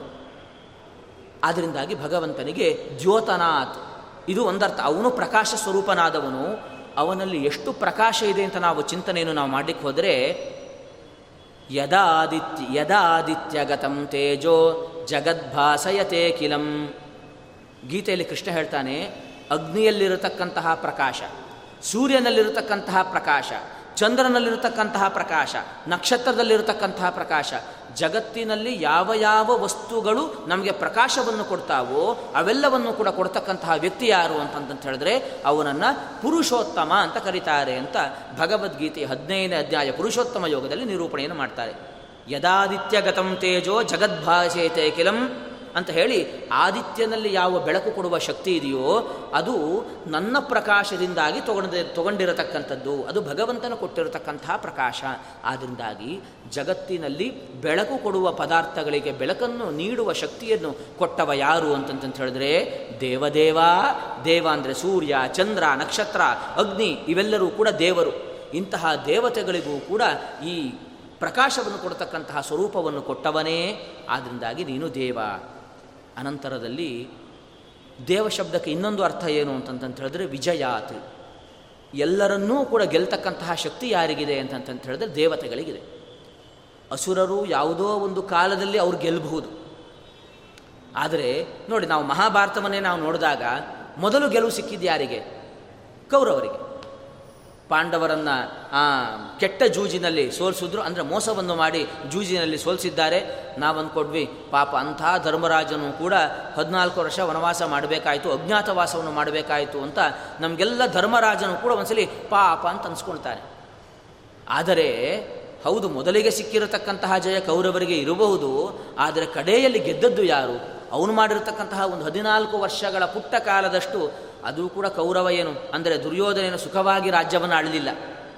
ಅಯ್ಯೋ, ಒಂದು ವರ್ಷ ಮುಗಿತಲ್ಲ ಒಂದು ದಿವಸ ಮುಗಿತಲ್ಲ ನಾಳೆ ಏನಾಗತ್ತು ಅಂತಕ್ಕಂತಹ ಚಿಂತನೆಯಲ್ಲೇ ದುರ್ಯೋಧನ ತಾನು ಕಳೆದಿದ್ದಾನೆ. ಹಾಗಾಗಿ ದೇವ ಅಂತಂತ ಹೇಳಿದ್ರೆ ಎಲ್ಲರನ್ನೂ ಕೂಡ ಗೆಲ್ತಕ್ಕಂತಹ ಶಕ್ತಿ ಯಾರಿಗಿದೆ ಅಂತಂತ ಹೇಳಿದ್ರೆ ದೇವತೆಗಳಿಗೆ ಇದೆ. ಇಂತಹ ದೇವತೆಗಳನ್ನೂ ಕೂಡ ಗೆಲ್ತಕ್ಕಂತಹ ಶಕ್ತಿ ಯಾರಿಗಿದೆ ಅಂತಂತ ಹೇಳಿದ್ರೆ ಪರಮಾತ್ಮನಿಗಿದೆ. ಒಂದು ಉದಾಹರಣೆ ನೋಡೋದಾದರೆ ಮಹಾಭಾರತ ಭಾಗವತದಲ್ಲಿ ಸತ್ಯಭಾಮೆ ಅಂದ್ಕೊಳ್ತಾಳೆ ನನಗೆ ಪಾರಿಜಾತದ ಹೂ ನನಗೆ ಬೇಕು ಅಂತ ಅಂದ್ಕೊಳ್ತಾಳೆ ಆ ಸಂದರ್ಭದಲ್ಲಿ ಕೃಷ್ಣ ಪಾರಿಜಾತವನ್ನು ತರಲಿಕ್ಕೆ ಹೋಗಿರತಕ್ಕಂತಹ ಸಂದರ್ಭದಲ್ಲಿ ಇಡೀ ಪಾರಿಜಾತ ವೃಕ್ಷವನ್ನೇ ಪರಮಾತ್ಮ ಎತ್ಕೊಂಡು ಹೊರಟಾಗ ಭಗವಂತನ ಜೊತೆಗೆ ಯುದ್ಧಕ್ಕೆ ನಿಂತವರು ಇಂದ್ರ, ಅಗ್ನಿ, ಯಮ ನಿರುತಿ ಎಲ್ಲ ದೇವತೆಗಳು ಕೂಡ ಭಗವಂತನ ಬಗ್ಗೆನೇ, ಭಗವಂತನ ಮುಂದೆನೆ ಶಸ್ತ್ರಾಸ್ತ್ರ ಹಿಡ್ಕೊಂಡು ಭಗವಂತ ಭಗವಂತ ಅನ್ನೋ ಪ್ರಜ್ಞೆ ಇರಲಿಲ್ಲ. ಕಿಂಚಿತ್ ಅಸುರಾವೇಶ ಅಂತ ಹೇಳಿದ್ರು ಹಾಗೆ ಕಿಂಚಿತ್ ಅಸುರಾವೇಶದಿಂದಾಗಿ ಭಗವಂತನ ಬಗ್ಗೆ ವಿಸ್ಮರಣೆ ಬಂತು. ಹಾಗಾಗಿ ಭಗವಂತನ ಎದುರೇ ಬಿಲ್ಲು ಬಾಣವನ್ನು ಹಿಡ್ಕೊಂಡು ನಾನು ಭಗವಂತನ ಜೊತೆಗೆ ಯುದ್ಧವನ್ನು ಮಾಡ್ತೇನೆ ಅಂತಕ್ಕಂತಹ ಚಿಂತನೆ ಬಂತು. ಕಡೆಗೆ ಗೆದ್ದದ್ದು ಯಾರು ಅಂತಂತ ಹೇಳಿದ್ರೆ ಭಗವಂತ. ಹಾಗಾಗಿ ಎಲ್ಲರನ್ನೂ ಕೂಡ ಗೆಲ್ತಕ್ಕಂತಹ ಶಕ್ತಿ ದೇವತೆಗಳಿದೆ ಅಂತಂತ ಹೇಳಿದ್ರೆ ಇಂತಹ ದೇವ ದೇವ, ದೇವತೆಗಳನ್ನೂ ಕೂಡ ಗೆಲ್ತಕ್ಕಂತಹ ಶಕ್ತಿ ಇದೆ ಅಂತಂತ ಹೇಳಿದ್ರೆ ಅದು ಭಗವಂತನಿಗೆ ಮಾತ್ರ. ಅಂತ ಹೀಗೆ ಅನೇಕ ಅರ್ಥಗಳಿದೆ. ಕಾಂತಿ, ರತಿ ವ್ಯವಹೃತಿ, ಗತಿ ಎಲ್ಲರನ್ನೂ ಕೂಡ ಇಡೀ ಇನ್ನೊಂದು ಅರ್ಥ ಇದೆ, ಕ್ರೀಡೆ ಅಂತ. ಭಗವಂತನು ದೇವ ಅಂತಂತ ಹೇಳಿದ್ರೆ ಕ್ರೀಡಾದಿ ಗುಣ ವಿಶಿಷ್ಟನಾದವ ಅಂತ ನಾವು ಕೇಳಿರ್ತೇವೆ. ಅಂದ್ರೆ ಏನರ್ಥ ನಮಗೆ ಯಾವುದೋ ಒಂದು ವಸ್ತುವನ್ನು ಸೃಷ್ಟಿ ಮಾಡಬೇಕು. ಯಾವುದೋ ಒಂದು ವಸ್ತುವನ್ನು ನಾವು ಪಾಲನೆ ಮಾಡಿಕೊಳ್ಬೇಕು ಅಂತಂತ ಹೇಳಿದ್ರೆ ಎಷ್ಟು ಕಷ್ಟ. ಅದಕ್ಕೆ ನಾವು ಸಂಪತ್ತಿನ ಒಂದು ದೃಷ್ಟಾಂತವನ್ನು ನಾವು ತಗೊಳ್ಳೋದಾದರೆ ಸಂಪತ್ತನ್ನು ನಾವು ಪಡ್ಕೊಳ್ಬೇಕು ಅಂದರೆ ಸಂಪತ್ತಿನ ಸೃಷ್ಟಿ. ಸಂಪತ್ತನ್ನು ನಾವು ಪಡ್ಕೊಳ್ಬೇಕು ಅಂದರೆ ಎಷ್ಟು ಕಷ್ಟಪಡಬೇಕು? ಹಾಗಾಗಿ ಸಂಪತ್ತನ್ನು ಪಡ್ಕೊಳ್ಳೋದಲ್ಲೂ ಕೂಡ ಕಷ್ಟ ಇದೆ. ಹೋಲಿ ಪಡೆದ ಮೇಲೆ ಸುಖನ ಸಂಪತ್ತು ಸಮಸ್ಯೆ ಆಗುತ್ತೆ. ಅಯ್ಯೋ, ಇಷ್ಟು ಜಾಸ್ತಿ ಬಂದ್ಬಿಟ್ಟಿದೆ. ಒಂದು ಇನ್ಕಮ್ ಟ್ಯಾಕ್ಸಿ ಕೊಡಬೇಕು ಇಲ್ಲಿ ಕಳ್ಳರಿಂದ ನಾವು ರಕ್ಷಣೆ ಮಾಡಬೇಕು. ಸಂಪತ್ತನ್ನು ಎಲ್ಲಿಟ್ಟು ರಕ್ಷಣೆ ಮಾಡ್ಕೊಳ್ಬೇಕು? ಏನೋ ಬ್ಯಾಂಕಲ್ಲಿ ಇಡೋಣ ಅಂತ ಯಾವುದೋ ತುಂಬ ಇಂಟ್ರೆಸ್ಟ್ ಬರುತ್ತೆ ಅಂತಿದ್ರೆ ನಾಳೆ ನಾಳೆ ಆ ಬ್ಯಾಂಕೇ ಇರೋದಿಲ್ಲ. ಹಾಗಾಗಿ ಸಂಪಾದನೆ ಮಾಡ್ಕೊಳ್ಬೇಕಾದರೂ ಕೂಡ ನಮ್ಗೆ ದುಃಖ. ಸಂಪಾದನೆ ಮಾಡಾಯಿತು, ಇನ್ಮೇಲೆ ಖುಷಿಯಾಗಿರೋಣ ಅಂತಂತ ಹೇಳಿದ್ರೆ ಅದರ ಸ್ಥಿತಿ ಮಾಡಬೇಕು. ಸ್ಥಿತಿ ಅಂದರೆ ಅದರ ರಕ್ಷಣೆಯನ್ನು, ಜೋಪಾನವನ್ನು ಮಾಡಿಕೊಳ್ಬೇಕು. ಇದು ಸಂಪಾದನೆ ಮಾಡೋದಾದರೂ ಕೂಡ ಆಗ್ಬೋದು, ಬಂದಿರತಕ್ಕಂತಹ ಸಂಪತ್ತನ್ನು ರಕ್ಷಣೆ ಮಾಡ್ಕೊಳ್ತಕ್ಕಂಥದ್ದೇನಿದೆ, ಅದು ತುಂಬ ಕಷ್ಟ. ಹಾಗಾಗಿ ಭಗವಂತ ಮೂರು ಕೆಲಸಗಳಲ್ಲಿ ಮೂರು ಖಾತೆಗಳನ್ನು ಮಾಡಿ. ಒಂದು ಸೃಷ್ಟಿ ಖಾತೆ, ಸ್ಥಿತಿ ಖಾತೆ, ಲಯ ಖಾತೆ ಅಂತ ಮೂರು ಖಾತೆಗಳನ್ನು ಮಾಡಿಬಿಟ್ಟು ಅದರಲ್ಲಿ ಬ್ರಹ್ಮದೇವರೇ, ನೀವು ಸೃಷ್ಟಿ ಖಾತೆಯನ್ನು ನೀವು ವಹಿಸ್ಕೊಳ್ಳಿ. ರುದ್ರ, ನೀನು ಲಯ ಖಾತೆಯನ್ನು ನೀನು ಮಾಡು, ನೋಡ್ಕೊ ಅಂತ ಹೇಳಿ. ಯಾಕೆಂದರೆ ಸ್ಥಿತಿ ಖಾತೆ ತುಂಬ ಕಷ್ಟ. ಸೃಷ್ಟಿ ಮಾಡಿದ್ದು, ಏನು ಮಾಡಿದ್ದು ಸೃಷ್ಟಿ ಆಗತ್ತೆ, ಆಗ್ಬಿಡ್ಬೋದು. ಲಯ. ನಮಗೆ ವಸ್ತುವನ್ನು ನಿರ್ಮಾಣ ಮಾಡೋದರಲ್ಲಿ ಕಷ್ಟ. ಅಚ್ಚನ್ನು ಮಾಡ್ತಕ್ಕಂಥದ್ದು ಹೆಂಗಳು ಹೆಂಗ, ಹೆಣ್ಮಕ್ಳು ತುಂಬ ಸಂಕ್ರಾಂತಿ ಬಂತು ಅಂತಂತ ಹೇಳಿದ್ರೆ ಪಾಕ ಸರಿಯಾಗಿ ಬರಬೇಕು, ಕಲರ್ ಚೆನ್ನಾಗಿ ಬರಬೇಕು, ಹಾಕಬೇಕು ಜೋಪಾನವಾಗಿ ಏನೋ ಮಾಡೋಕ್ಕೆ ಹೋದರೆ ಪಾಕ ಸರಿ ಬರೋದಿಲ್ಲ. ಪಾಕದಲ್ಲಿ ವ್ಯತ್ಯಾಸ ಆಗಿದ್ರು ಕೂಡ ಮಾಡಲಿಕ್ಕೆ ಬರೋದಿಲ್ಲ. ಅಂತಹ ಅಚ್ಚು ಸೃಷ್ಟಿ ಮಾಡಲಿಕ್ಕೆ ಎಷ್ಟು ಕಷ್ಟ, ಅದನ್ನು ಪುಡಿ ಮಾಡಲಿಕ್ಕೆ ಮಕ್ಕಳು ಬಂದು ಮುರಿದ್ರು ಅಂದರೆ ಎಷ್ಟು ಸಿಟ್ಟು ಬರುತ್ತೆ. ಹಾಗಾಗಿ ಲಯ ಮಾಡ್ತಕ್ಕಂಥದ್ದು ಕೂಡ ಸುಲಭ, ಆದರೆ ಸ್ಥಿತಿ ಮಾಡ್ತಕ್ಕಂಥದ್ದು.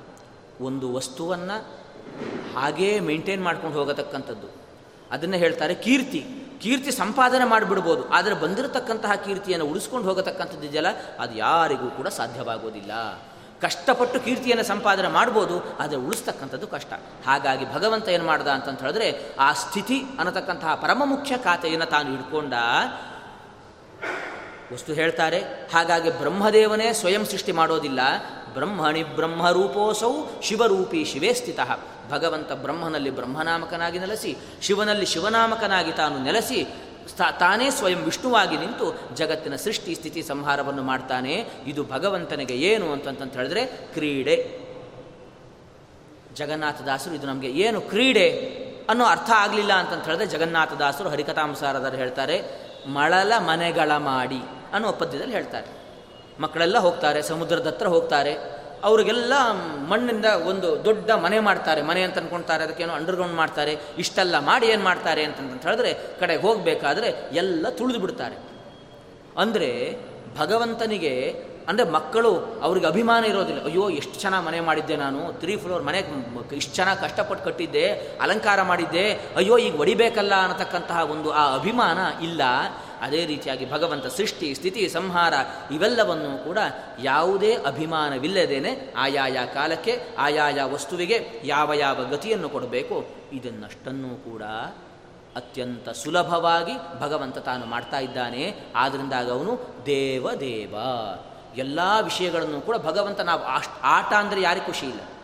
ನಾವು ಆಟ ಅನ್ನೋದನ್ನು ಎಷ್ಟು ಖುಷಿಯಾಗಿ ನಾವು ಮಾಡ್ತೇವೋ ಆದರೆ ನಮಗೆ ಆಟದಿಂದ ಖುಷಿ, ಪರಮಾತ್ಮನಿಗೆ ಸೃಷ್ಟಿ ಇತ್ಯಾದಿಗಳಿಂದಾಗಿ ಖುಷಿ ಅಲ್ಲ, ಅವನು ಆಪ್ತಕಾಮ ಯಾವತ್ತೂ ಕೂಡ ಸಂತೋಷವಾಗಿರತಕ್ಕಂತಹ ವ್ಯಕ್ತಿ, ಆದರೂ ಕೂಡ ನಮಗೆಲ್ಲ ಆಟಿಕೆಗಳನ್ನು ಕೊಟ್ಟು, ಜೀವರೇ, ನಿಮ್ಮ ನಿಮ್ಮ ಸಾಧನೆಯನ್ನು ಮಾಡಲಿಕ್ಕೆ ಒಂದು ಒಳ್ಳೆಯ ಅವಕಾಶವನ್ನು ಮಾಡಿದ್ದೇನೆ. ಎಲ್ಲ ನಿಮ್ಮ ಸೃಜಾವಸ್ಥೆಗೆ ಸೃಷ್ಟಿಯನ್ನು ನಿಮ್ಮ ಮಾಡಿದ್ದೇನೆ. ಇನ್ನು ನಿಮ್ಮ ನಿಮ್ಮ ಸಾಧನೆಗಳನ್ನು ನೀವು ಮಾಡಿಕೊಳ್ಳಿ. ನಿಮ್ಮನ್ನು ನಾನು ಹುಟ್ಟಿಸ್ತಾನೂ ಇಲ್ಲ. ನೀವೆಲ್ಲ ಇದ್ದೀರಾ, ಆದರೆ ನಿಮಗೆ ಈ ಒಂದು ಕರ್ಮವನ್ನು ಮಾಡ್ತಕ್ಕಂತಹ ಒಂದು ಶರೀರವನ್ನು ನಾನು ಕೊಡ್ತಾ ಇದ್ದೇನೆ ಅಂತ, ಅಂತಹ ಭಗವಂತ ಯೋಚನೆಯನ್ನು ಮಾಡಿ ಸಾಧನೆ ಮಾಡಲಿಕ್ಕೆ ನಮಗೆಲ್ಲ ಪದಾರ್ಥಗಳನ್ನು ಕೂಡ ಪರಮಾತ್ಮ ಕೊಟ್ಟಿದ್ದಾನೆ. ನೀವು ಈ ಪದಾರ್ಥಗಳನ್ನು ಹೇಗೆ ಬೇರೆ, ಬೇಕಾದರೂ ಕೂಡ ಉಪಯೋಗಿಸಿ ನೀವು ಎಲ್ಲಿಗೆ ಹೋಗ್ತೀರಾ ಅಂತ ನಿಮಗೆ ಬಿಟ್ಟದ್ದು. ನಿಮ್ಮ ನಿಮ್ಮ ಕರ್ಮಕ್ಕೆ ಅನುಸಾರವಾಗಿ ನೀವು ನಿಮಗೆ ಬೇ, ಯೋಗ್ಯವಾಗಿರತಕ್ಕಂತಹ ಗತಿಗೆ ನೀವು ಹೋಗ್ತೀರಾ ಅಂತ ಇಷ್ಟೆಲ್ಲ ಅಂಶಗಳು ಕೂಡ ಈ ದೇವದೇವ ಅನ್ನತಕ್ಕಂತಹ ಶಬ್ದದಲ್ಲಿ, ಆ ಕನಕದಾಸರು ತಾವು ತುಂಬಿದ್ದಾರೆ. ಜಗದ್ಭರಿತ ಜಗದ್ಭರಿತ ಅಂತಂತ ಹೇಳಿದ್ರೆ ಭಗವಂತ ಇಡೀ ಜಗತ್ತನ್ನು ತನ್ನ ಉದರದಲ್ಲಿ ತಾನು ಇಟ್ಕೊಂಡಿದ್ದಾನೆ. ಅದು ಹೇಗೆ ಸಾಧ್ಯ ಅಂತಂತ ಹೇಳಿದ್ರೆ ಯಶೋದೆ ತಾನು ಪ್ರಮಾಣವಾಗಿ ಹೇಳ್ತಾಳೆ. ಎರಡು ಬಾರಿ ಭಗವಂತ ಕೃಷ್ಣ ಎರಡು ಬಾರಿ ಬಾಯನ್ನು ತೆಗೆದಿದ್ದಾನಂತೆ ಯಶೋದೆಗೆ ಒಂದು ಸಾರಿ ಅಲ್ಲ. ಒಂದು ಸಾರಿ ಕೃಷ್ಣ ಏನೋ ಮಣ್ಣು ತಿಂದೇನೋ ಬಾಯಿ ತೆಗೆಯೋ ಅಂತ ಹೇಳಿದಾಗ ಒಂದು ಸರಿ ಇನ್ನೊಂದ್ಸಲಿ ಬರ ಭಗವಂತ ಯಶೋದೆ ಸುಮ್ಮನೆ ಏನೋ ಯೋಚನೆ ಮಾಡ್ತಾ ಕೂತಿರ್ತಕ್ಕಂತಹ ಸಂದರ್ಭದಲ್ಲಿ ಪರಮಾತ್ಮ ಆಕಳಿಸಿದಂತೆ ಬಾಯಿ ತೆಗಿತಾನಂತೆ. ಅದು ಎರಡನೇ ಬಾರಿ, ಎರಡು ಬಾರಿ ತನ್ನ ಉದರದಲ್ಲಿ ಭಗವಂತ ತಾನು ಯಶೋದೆಗೆ ತಾನು ಜಗತ್ತನ್ನು ತಾನು ತೋರಿಸಿದ್ದಾನೆ. ಹಾಗಾಗಿ ಜಗದ್ಭರಿತ, ಇಡೀ ಜಗತ್ತನ್ನು ಪರಮಾತ್ಮ ತಾನು ತನ್ನ ಉದರದಲ್ಲಿ ತಾನು ಇಟ್ಕೊಂಡಿದ್ದಾನೆ. ಅಷ್ಟೇ ಅಲ್ಲ, ಜಗದ್ಭರಿತ. ಇಡೀ ಜಗತ್ತನ್ನು ಭಗವಂತ ತಾನು ವ್ಯಾಪಿಸಿಕೊಂಡು ನಿಂತಿದ್ದಾನೆ. ನೆನ್ನೆ ನೋಡಿದ್ದೇವೆ, ಅಣುರೇಣು ತೃಣಕಾಷ್ಟ ಪರಿಪೂರ್ಣ ಗೋವಿಂದ. ಪರಮಾತ್ಮ ಅಣುವಿನಲ್ಲೂ ಅಣುವಾಗಿ ನಿಂತಿದ್ದಾನೆ. ಅಣು ಅಂದರೆ ಇವತ್ತಿನ ಅರ್ಥದಲ್ಲಿ ಅದು ಆಟಮ್ ಅಂತ ನಾವು ಹೇಳ್ತೀವಲ್ವ? ಅದಲ್ಲ. ನಮ್ಮಲ್ಲಿ ಅಣು ಅಂತಂತ ಹೇಳಿದ್ರೆ ಯಾವುದನ್ನು ಪುನಃ ವಿಭಾಗ ಮಾಡಲಿಕ್ಕೆ ಆಗೋದಿಲ್ವೋ? ಆಚಾರ್ಯರ ಪ್ರಕಾರ, ಮಧ್ವಾಚಾರ್ಯರ ಪ್ರಕಾರ ಇದು ಅಲ್ಲೇ ಅಲ್ಲ. ಯಾಕೆಂತಂತ ಹೇಳಿದ್ರೆ ಆಗೋದಿಲ್ಲ ಅಂದ್ರೆ ಏನರ್ಥ ಅಂತಂತ ಹೇಳಿದ್ರೆ ನಮಗೆ ಆ ಸಾಮರ್ಥ್ಯ ಇರೋದಿಲ್ಲ ಅಂತ ಅರ್ಥ ಅಲ್ಲ. ಜಗತ್ತಲ್ಲಿ ಎಷ್ಟೇ ನೀವು ವಸ್ತುವನ್ನು ಚಿಕ್ಕದನ್ನಾಗಿ ಮಾಡಿ, ಅದಕ್ಕೆ ವಿಭಾಗಗಳು ಇದ್ದೇ ಇರ್ತಾವೆ ಅಂತ ಆಚಾರ್ಯರ ಒಂದು ಮಧ್ವಾಚಾರ್ಯರ ಒಂದು ಏನು ಹೇಳ್ತಾರೆ, ಸಂಶೋಧನೆ. ಯಾಕೆ ಅಂತಂತ ಹೇಳಿದ್ರೆ ಜಗತ್ತಿನಲ್ಲಿ ಎಷ್ಟೇ ಚಿಕ್ಕ ಪದಾರ್ಥ, ನೀವು ಆಟಮ್ನ ಎಷ್ಟೋ ವಿಭಾಗ ಮಾಡ್ತೀರಾ, ಪ್ರೋಟಾನ್ ನ್ಯೂಟಾನ್ ಅದನ್ನು ಕೂಡ ಎಷ್ಟೋ ವಿಭಾಗ ಮಾಡ್ತೀರಾ, ಇರಲಿ, ಯಾವುದೋ ಒಂದು ಚಿಕ್ಕ ವಸ್ತು ಅಂತಿರತ್ತಲ್ವ ಅದಕ್ಕೆ ಎಷ್ಟು ದಿಕ್ಕಿನ ಸಂಪರ್ಕ ಇರುತ್ತೆ? ಅದಕ್ಕೂ ಕೂಡ ಪೂರ್ವ, ಪಶ್ಚಿಮ, ಉತ್ತರ, ದಕ್ಷಿಣ. ಆಗ್ನೇಯ ನೈಋತ್ಯ, ವಾಯುವ್ಯ, ಈಶಾನ್ಯ, ಮೇಲೆ, ಕೆಳಗೆ. ಇಷ್ಟು ವಸ್ತುವಿನ ಸಂಪರ್ಕ ಇರುತ್ತಲ್ವ? ಸಂಪರ್ಕ ಇದೆ ಅಂತಂತ ಹೇಳಿದ್ರೆ ಅದಕ್ಕೆ ಅಷ್ಟು ಭಾಗಗಳಿದೆ ಅಂತಂತ ಅರ್ಥ. ಆದ್ದರಿಂದ ಯಾವುದೋ ಚಿಕ್ಕ ವಸ್ತು ಇದನ್ನು ಪುಡಿ ಮಾಡಲಿಕ್ಕೆ ಆಗೋದಿಲ್ಲ ಅಂದರೆ ಏನರ್ಥ ಅಂದರೆ ನಮಗೆ ಸಾಮರ್ಥ್ಯ ಇಲ್ಲ ಅಂತ ಅರ್ಥವನ್ನು ಮಾಡ್ಕೊಳ್ಬೇಕು ಅಂತ ಹೇಳ್ತಾರೆ. ಹಾಗಾಗಿ ಅಂತಹ ಪ್ರತಿಯೊಂದು ವಸ್ತುಗಳಲ್ಲಿಯೂ ಕೂಡ ಭಗವಂತ ಇದ್ದಾನೆ. ಹೇಗಿದ್ದಾನೆ ಅಂತಂತ ಹೇಳಿದ್ರೆ ನಿಯಾಮಕನಾಗಿ ತಾನು ಇದ್ದಾನೆ. ವಸ್ತು ಇರೋದು ಬೇರೆ, ಪರಮಾಣುವು ಕೂಡ ಇರುತ್ತೆ. ಆದರೆ ಪರಮಾಣು ಇರುತ್ತೆ, ಪರಮಾಣುವಿನಲ್ಲಿ ಪರಮಾತ್ಮನು ಕೂಡ ಇರ್ತಾನೆ. ಆದರೆ ಪರ, ಆ ಪರಮಾಣು ಅಸ್ವತಂತ್ರವಾಗಿರುತ್ತೆ. ಪರಮಾತ್ಮ ತಾನು ಸ್ವತಂತ್ರವಾಗಿ, ನಿಯಾಮಕ ಶಕ್ತಿಯಾಗಿ, ಅದರಲ್ಲೂ ಕೂಡ ಜ್ಞಾನಾನಂದಮಯವಾಗಿ ಪರಮಾತ್ಮ ಅಡುವಿನಲ್ಲಿ ಇರ್ತಾನೆ. ಇದೇ ಜಗತ್ಭರಿತ. ಎಲ್ಲ ಪ್ರಪಂಚದಲ್ಲೂ ಕೂಡ ಸ್ಥಾವರ ಪ್ರಪಂಚ, ಜಂಗಮ ಪ್ರಪಂಚ, ಎಲ್ಲ ಕಡೆಯಲ್ಲೂ ಕೂಡ ಭಗವಂತ ತಾನು ವ್ಯಾಪ್ತನಾಗಿದ್ದಾನೆ. ಇದೇ ಜಗದ್ಭರಿತ. ಭಗವಂತ ಈ ನಾಮವನ್ನು ಅನುಸಂಧಾನವನ್ನು ಮಾಡ್ತಾ ಮಾಡ್ತಾ ಇಡೀ ನಾವು ಪ್ರಪಂಚದಲ್ಲಿ ನಮ್ಮಷ್ಟು ಒಳ್ಳೆಯವರಿಲ್ಲ ಅಂತ ನಾವು ಅನ್ಸ್ಕೊಳ್ಬಹುದು. ಜಗದ್ಭರಿತ, ಪರಮಾತ್ಮ ನೀನು ಎಲ್ಲ ಜಗತ್ತಿನಲ್ಲಿಯೂ ಕೂಡ ನೀನು ವ್ಯಾಪ್ತನಾಗಿದ್ದೀಯಾ ಅಂತ ನಮಗೆ ಚಿಂತ ಪ್ರತಿಯೊಬ್ಬ ಜಗತ್ತಿನಲ್ಲಿ ಪ್ರತಿಯೊಬ್ಬರಿಗೂ ಕೂಡ ಚಿಂತನೆ ಬಂತು ಅಂತಂತ ಹೇಳಿದ್ರೆ ನಾವು ಇನ್ನೊಬ್ಬರಿಗೆ ಕೆಟ್ಟದನ್ನು ಯಾಕೆ ಬಯಸ್ತೇವೆ ನಾವು? ಇನ್ನೊಬ್ಬರು ವಸ್ತುವನ್ನು ನಾವು ಯಾಕೆ ನಾವು ನಮಗೆ ಬೇಕು? ಹೆಣ್ಣು, ಹೊಣ್ಣು, ಮಣ್ಣು ಅಂತಿರಲ್ವ? ಇದು ನನ್ನ ಅಧೀನವಾಗಬೇಕು ಅಂತ ನಾವು ಯಾಕೆ ಬಯಸ್ತೇವೆ ನಾವು? ಯಾಕೆ ಅಂತಂತ ಹೇಳಿದ್ರೆ ಈಶಾವಾಸ್ಯಮಿದಂಗ್ ಸರ್ವಂ, ಇಡೀ ಈ ಮಾತನ್ನು ಈಶಾವಾಸ್ಯಮಿದಂಗ್ ಸರ್ವಂ ಯತ್ಕಿಂಚ ಜಗತ್ಯಾಂ ಜಗತ್, ತೇನ ತ್ಯಕ್ತೇನ ಬುಂಜೀತಾ ಅಂತ ಉಪನಿಷತ್ತನ ಮಾತನ್ನು ಜಗದ್ಭರಿತ. ಇದೇ ಈಶಾವಾಸ್ಯಂ. ಜಗತ್ತು, ಇಡೀ ಜಗತ್ತು ಪರಮಾತ್ಮನಿಗೆ ಆವಾಸ ಸ್ಥಾನ ಅಂತ ಹೇಳಿದ್ರು ಒಂದೇನೆ, ಇಡೀ ಜಗತ್ತಿನ ಒಳ ಹೊರಗೆ ಭಗವಂತ ತಾನು ವ್ಯಾಪ್ತನಾಗಿದ್ದಾನೆ ಅಂತ ಹೇಳಿದ್ರು ಕೂಡ ಒಂದೇನೆ. ಹಾಗಾಗಿ ಎಲ್ಲ ಕಡೆಯಲ್ಲೂ ಕೂಡ ಪರಮಾತ್ಮ, ನೀನು ಇದ್ದೀಯಾ ಅನ್ನತಕ್ಕಂತಹ ಚಿಂತನೆ ನನಗೆ ಬರಲಿ. ನಮಗೆ ಇಂಥ ಚಿಂತನೆ ಬಂದಾಗ ನಾವು ಇನ್ನೊಬ್ಬರನ್ನು ನಿಂದನೆ ಮಾಡಲಿಕ್ಕೆ ಹೋಗೋದಿಲ್ಲ. ಮಾತಾಡಲಿಕ್ಕೆ ನಾವು ಸಮರ್ಥರ? ಇನ್ನೊಬ್ಬರಿಗೆ ಕೆಟ್ಟದನ್ನು ಮಾಡಲಿಕ್ಕೆ ನಾವು ಸಮರ್ಥರ? ನಮಗೆ ಏನು ಕೂಡ ಸಾಮರ್ಥ್ಯ ಇಲ್ಲ. ನಮ್ಮ ನಮ್ಮ ಪ್ರಾರಬ್ಧ ಕರ್ಮದಿಂದಾಗಿ, ಅವರವರ ಕಾರ ಪ್ರಾರಬ್ಧ ಕರ್ಮದಿಂದಾಗಿ ನಾವೆಲ್ಲ ಗೊಂಬೆಗಳು. ಪರಮಾತ್ಮ ಸೂತ್ರಧಾರ. ಪರಮಾತ್ಮ ಹೇಗೆ ಆಟ ಆಡಿಸ್ತಾನೋ ನಮ್ದೊಂದು ಪಾರ್ಟು ನಿಮ್ದೊಂದು ಪಾರ್ಟು ಅಲ್ವಾ? ನಮ್ಮ ರಂಗಮಂದಿರದಲ್ಲಿ ಏನಾದರೂ ಕೂಡ ನಾಟಕ ಆಗ್ತಾ ಇದೆ ಅಂತ. ಏ, ಇಲ್ಲ, ನಾನು ಇವತ್ತು ಸ್ವಲ್ಪ ಡೈಲಾಗ್ ಚೇಂಜ್ ಮಾಡ್ತೀನಿ. ಯಾವತ್ತೂ ಕೂಡ ನಾನು ಕೆಟ್ಟವನು ಅನ್ಸ್ಕೊಳ್ಬೇಕಾಗತ್ತೆ. ನಾನು ಸ್ವಲ್ಪ ಒಳ್ಳೆಯವನ ಥರ ಆಗ್ತೇನೆ ಅಂತ, ರಾವಣನ ಪಾತ್ರದವನು ಅಂತೂ ಅಂತ ಹೇಳ್ದ ಅಂತಂತ ಹೇಳಿದ್ರೆ ನಾಟಕ ಚೆನ್ನಾಗಾಗತ್ತಾ? ಆಗೋದಿಲ್ಲ. ಯಾರ್ಯಾರಿಗೆ ಯಾವ್ಯಾವ ಪಾತ್ರನೋ ಆ ಪಾತ್ರವನ್ನು ನಿರ್ವಹಣೆ ಮಾಡ್ತಕ್ಕಂಥದ್ದು ಅಷ್ಟೇ ಕರ್ತ, ಕರ್ತವ್ಯ. ಹಾಗೆ ಮಾಡಿದ್ರೆ ಎನಿಸ್ಕೊಳ್ತಾನೆ ಓ, ರಾವಣ ಪಾತ್ರದವನು ತುಂಬ ಚೆನ್ನಾಗಿ ಮಾಡಿದ್ದಾನೆ ಅಂತ ಕರೆಸ್ಕೊಳ್ತಾನೆ ಹಾಗೆ ನಾವು ಕೂಡ ಭೂಮಿಯಲ್ಲಿ ಬಂದಿದ್ದೇವೆ, ನಮ್ಮ ನಮ್ಮ ಪಾತ್ರಗಳೇನಿದೆ ನಾವು ಅಷ್ಟನ್ನು ಮಾಡ್ತಾ ಭಗವಂತ, ಇವೆಲ್ಲವೂ ಕೂಡ ನಿನ್ನ ಆದೇಶದಂತೆ ನಡೀತಾ ಇದೆ ಅನ್ನತಕ್ಕಂತಹ ಚಿಂತನೆಯನ್ನು ನಾವು ಬೆಳೆಸ್ಕೊಳ್ಬೇಕು. ಹೀಗಾದರೆ ಜಗತ್ತಿನಲ್ಲಿ ಹಿಂಸಾಚಾರವಾಗಲಿ, ಭ್ರಷ್ಟಾಚಾರವಾಗಲಿ, ಅತ್ಯಾಚಾರವಾಗಲಿ ಇವೆಲ್ಲ ಯಾವುದೂ ಕೂಡ ಇರೋದಿಲ್ಲ. ಹಾಗಾಗಿ ವಸ್ತುತಃ ಇವತ್ತಿನ ಎಲ್ಲ ದೊಡ್ಡ ದೊಡ್ಡ ರಾಜಕಾರ ಎಲ್ಲರೂ ಕೂಡ ತಿಳ್ಕೊಳ್ಬೇಕು. ಆಸ್ತಿಕತೆ ಅನ್ನತಕ್ಕಂಥದ್ದು ನಮ್ಮನ್ನು ಕೆಟ್ಟ ದಾರಿಗೆ ಖಂಡಿತವಾಗಿಯೂ ಕೂಡ ಕೊಂಡೊಯ್ಯೋದಿಲ್ಲ. ಇವತ್ತು ಮೂಢನಂಬಿಕೆ ಅಂತೆಲ್ಲ ಏನೇನೋ ನಿಷೇಧ ಮಾಡ್ತಾರೆ, ಏನೇನೋ ನಿಷೇಧ ಮಾಡ್ತಾರೆ, ಆದರೆ ಅದ್ರ ಬಗ್ಗೆ ಸರಿಯಾಗಿ ವಿಮರ್ಶೆಯನ್ನು ಮಾಡಿಕೊಂಡ್ರೆ ಆಸ್ತಿಕತೆ ಅನ್ನೋದು ಯಾವತ್ತೂ ಕೂಡ ಅದು ಜಗತ್ತಿನಲ್ಲಿ ಯಾರಿಗೂ ಕೂಡ ವಿರೋಧವನ್ನು ಮಾಡೋದಿಲ್ಲ. ಯಾರಿಗೆ ಭಗವಂತ, ದೇವರು, ಸರ್ವವ್ಯಾಪ್ತ ಅಂತಕ್ಕಂತಹ ಕಾನ್ಸೆಪ್ಟ್ ಯಾರಿಗಿರತ್ತೋ, ಈ ಚಿಂತನೆ ಯಾರಿಗಿರತ್ತೋ, ಅವನು ಇನ್ನೊಬ್ಬರಿಗೆ ಕೇಡನ್ನು ಬಯಸೋದಿಲ್ಲ. ಹಾಗಾಗಿ ಮನುಷ್ಯನ ಆಲೋಚನಾ ಶಕ್ತಿಯೇ ಇನ್ನೊಂದು ಕಡೆ ಹೋಗ್ಬಿಡತ್ತೆ. ಹಾಗಾಗಿ ದೇವರ ಅಸ್ತಿತ್ವವನ್ನು ನಾವು ಪ್ರತಿನಿತ್ಯವೂ ಕೂಡ ಚಿಂತನೆಯನ್ನು ಮಾಡಿಕೊಳ್ಬೇಕು. ಈ ಹಂತದಲ್ಲಿ ಜಗದ್ಭರಿತ ಅಂತ ನಿರೂಪಣೆಯನ್ನು ಮಾಡಿದ್ದು. ಮುಂದಿನ ಸೊಲ್ಲು, ಮುಂದಿನ ವಿಶೇಷಣ, ವಸುದೇವ ಸುತ. ಪರಮಾತ್ಮ ವಸುದೇವ ಸುತ. ವಸುದೇವ ಸುತ ಅಂತಂತ ಹೇಳಿದ್ರೆ ವಸುದೇವ ಶಬ್ದಕ್ಕರ್ಥ ಏನು? ಪರಮಾತ್ಮನಿಗೆ ವಸುದೇವ ಸುತ ಆದ ಕಾರಣದಿಂದಾಗಿ ಪರಮಾತ್ಮನಿಗೆ ಹೆಸರೇನು ಅಂತಂತ ಹೇಳಿದ್ರೆ ವಾಸುದೇವ. ಅಲ್ವಾ? ವಸುದೇವನ ಮಗ ಆದ್ದರಿಂದಾಗಿ ವಾಸುದೇವ, ದಶರಥನ ಮಗ ಆದ್ದರಿಂದಾಗಿ ದಾಶರಥಿ. ಹಾಗಾಗಿ ವಸುದೇವ ಸುತ ಅಂತಂತ ಹೇಳಿದ್ರೆ ವಾಸುದೇವ ಅಂತ ಪರಮಾತ್ಮನ ಚಿಂತನೆ ಮಾಡ್ಕೊಳ್ತಾ ಇದ್ದಾರೆ. ಇದು ವಸುದೇವ ಸುತ ಅಂತಂತ ಹೇಳಿದ್ರೆ ಪ್ರಾಯಶಃ ಇವತ್ತಿನ ಏನಾದರೂ ಕೂಡ ನಾವು ಚಿಹ್ನೆಗಳು ಹಾಕೋದಿದ್ದರೆ ಪ್ರಾಯಶಃ ಕನಕದಾಸರು ಆಶ್ಚರ್ಯ ಸೂಚಕ ಚಿಹ್ನೆ ಹಾಕ್ತಿದ್ರೇನು ವಸುದೇವ ಸುತ? ಎಲ್ಲರೂ ಕೂಡ ನಿನ್ನ ನೋಡಿಬಿಟ್ಟು ಕೃಷ್ಣ, ಅಯ್ಯೋ, ವಸುದೇವ ಸುತ ವಸುದೇವ ಸುತ ಅಂತ ಅಂದ್ಕೊಳ್ತಾ ಇದ್ದಾರೆ. ಆದರೂ ನೀವು ವಸುದೇವ ಸುತನೇ ನೀನು. ಅಂದರೆ ವಸುದೇವ ದೇವಕಿಯರ ಶುಕ್ಲ ಶೋಣಿತದಿಂದಾಗಿ ವಸುದೇವನ ವೀರ್ಯ, ಅವನು ತನ್ನ ವೀರ್ಯವನ್ನು ದೇವಕಿಯಲ್ಲಿ ಆಧಾನ ಮಾಡೋದರಿಂದಾಗಿ, ಅದರಿಂದಾಗಿ ಶುಕ್ಲ ಶೋಣಿತದ ಸಂಪರ್ಕದಿಂದಾಗಿ ಹುಟ್ಟಿರತಕ್ಕಂತಹ ಮಗುವೇ ನೀನು. ಆದರೂ ಕೂಡ ಇಡೀ ಜಗತ್ತಿನ ಅಯ್ಯೋ, ವಸುದೇವನ ಮಗ ವಸುದೇವನ ಮಗ ಅಂತ ಹೇಳ್ತಾ ಇದ್ದಾರೆ ಅಂತ ಪ್ರಾಯಶಃ ಹಾಕಿದ್ರೆ, ಹಾಕಿರ್ತಿದ್ರೇನೋ? ಇದನ್ನು ಕಾಕುಸ್ವರ ಅಂತ, ವಸುದೇವ ಸುತ, ಹಾಗೂ ಕೂಡ ಚಿಂತನೆಯನ್ನು ಮಾಡ್ಬೋದು. ಅಥವಾ ಕೃಷ್ಣಾವತಾರದಲ್ಲಿ ವಸುದೇವ ತುಂಬ ಭಗವಂತನನ್ನು ಮೂರು ಅವನು ಕೇಳ್ಕೊಂಡಿರ್ತಾನೆ, ಭಗವಂತ, ನೀನು ನನಗೆ ಮೂರು ಜನ್ಮದಲ್ಲಿಯೂ ಕೂಡ ನೀನು ಮಗನಾಗಿ ಹುಟ್ಟಬೇಕು ಅಂತ ಅವನು ಪ್ರಾರ್ಥ, ತಪಸ್ಸನ್ನು ಮಾಡಿರ್ತಾನೆ. ಯಾರು ತಪಸ್ಸನ್ನು ಮಾಡ್ತಾರೋ ಅವರಿಗೆ ಅನುಗ್ರಹವನ್ನು ಮಾಡತಕ್ಕಂಥದ್ದು, ಅದು ಭಗವನ್, ಅದು ಭಗವಂತನ ಒಂದು ಕಾರ್ಯ. ಯಾರು ನಿಜವಾಗಿ ತಪಸ್ಸನ್ನು ಮಾಡಿದ್ದಾರೆ ಭಗವಂತನ ಶರಣು ಅಂತ ಹೊಂದಿದ್ದಾರೆ, ಅಂಥವ್ರನ್ನ ಯಾವತ್ತೂ ಕೂಡ ಭಗವಂತ ಕೈ ಬಿಡೋದಿಲ್ಲ. ಯೋಗಕ್ಷೇಮಂ ವಹಾಮ್ಯಂ ಅಂತ ಕೃಷ್ಣನ ಒಂದು ಪ್ರತಿಜ್ಞೆ. ಹಾಗಾಗಿ ಅವನು ಒಂದಲ್ಲ ಮೂರು ಜನ್ಮದಲ್ಲಿ ನನಗೆ ಮಗ ಆಗಬೇಕು ಅಂತ ಕೇಳ್ಕೊಂಡಿದ್ದಾನೆ. ಆದ್ದರಿಂದಾಗಿ ವಾಮನನಾಗಿ ಹುಟ್ಟಿದ್ದಾನೆ, ಕೃಷ್ಣನಾಗಿ ಹುಟ್ಟಿದ್ದಾನೆ, ಆಮೇಲೆ ಪೃಷ್ಣಿಗರ್ಭ ಅನ್ನತಕ್ಕಂಥ ಹೆಸರಿಂದಾಗಿ ಭಗವಂತ ತಾನು ಅವತಾರವನ್ನು ಮಾಡಿದ್ದಾನೆ. ಹಾಗಾಗಿ ನಾವು ನಾವು ನಿಜವಾಗಿಯೂ ಕೂಡ ಪರಮಾತ್ಮನನ್ನು ಆರ್ತರಾಗಿ ಭಗವಂತನ ತುಂಬ ಭಕ್ತಿಯಿಂದಾಗಿ ನಾವು ಏನನ್ನು ಕೇಳ್ಕೊಳ್ತೀವೋ ಭಗವಂತ ಅದನ್ನು ಕರುಣಿಸ್ತಾನೆ. ಎಲ್ಲವನ್ನೂ ಕೂಡ ಕೊಡುವ ಸಾಮರ್ಥ್ಯ ಭಗವಂತನಿಗಿದೆ. ಆದರೆ ಎಲ್ಲವನ್ನೂ ಕೊಡ್ತಾನೆ ಅಂತ ನೀವು ಚಿಕ್ಕ ಚಿಕ್ಕ ಆಸೆಗಳನ್ನು ಭಗವಂತನ ಮುಂದೆ ಇಡಬೇಡಿ. ಈ ಚಿಕ್ಕ ಚಿಕ್ಕ ಆಸೆಗೆ ಹೆಸರೇನು ಅಂತಂತ ಹೇಳಿದ್ರೆ ಸಕಾಮ ಕರ್ಮ. ಕರ್ಮದಲ್ಲಿ ಎರಡು ವಿಧ ಇದೆ. ಒಂದು ಸಕಾಮ ಕರ್ಮ, ಇನ್ನೊಂದು ನಿಷ್ಕಾಮ ಕರ್ಮ ಅಂತ. ಸಕಾಮ ಕರ್ಮ ಏನಾಗುತ್ತೆ ಅಂತಂತ ಹೇಳಿದ್ರೆ ಪುನಃ ಪುನಃ ನಾವು ಸಂಸಾರದಲ್ಲೇ ಸುತ್ತು ಹಂಗೆ ಮಾಡಿಬಿಡತಕ್ಕಂಥದ್ದು ಸಕಾಮ ಕರ್ಮ.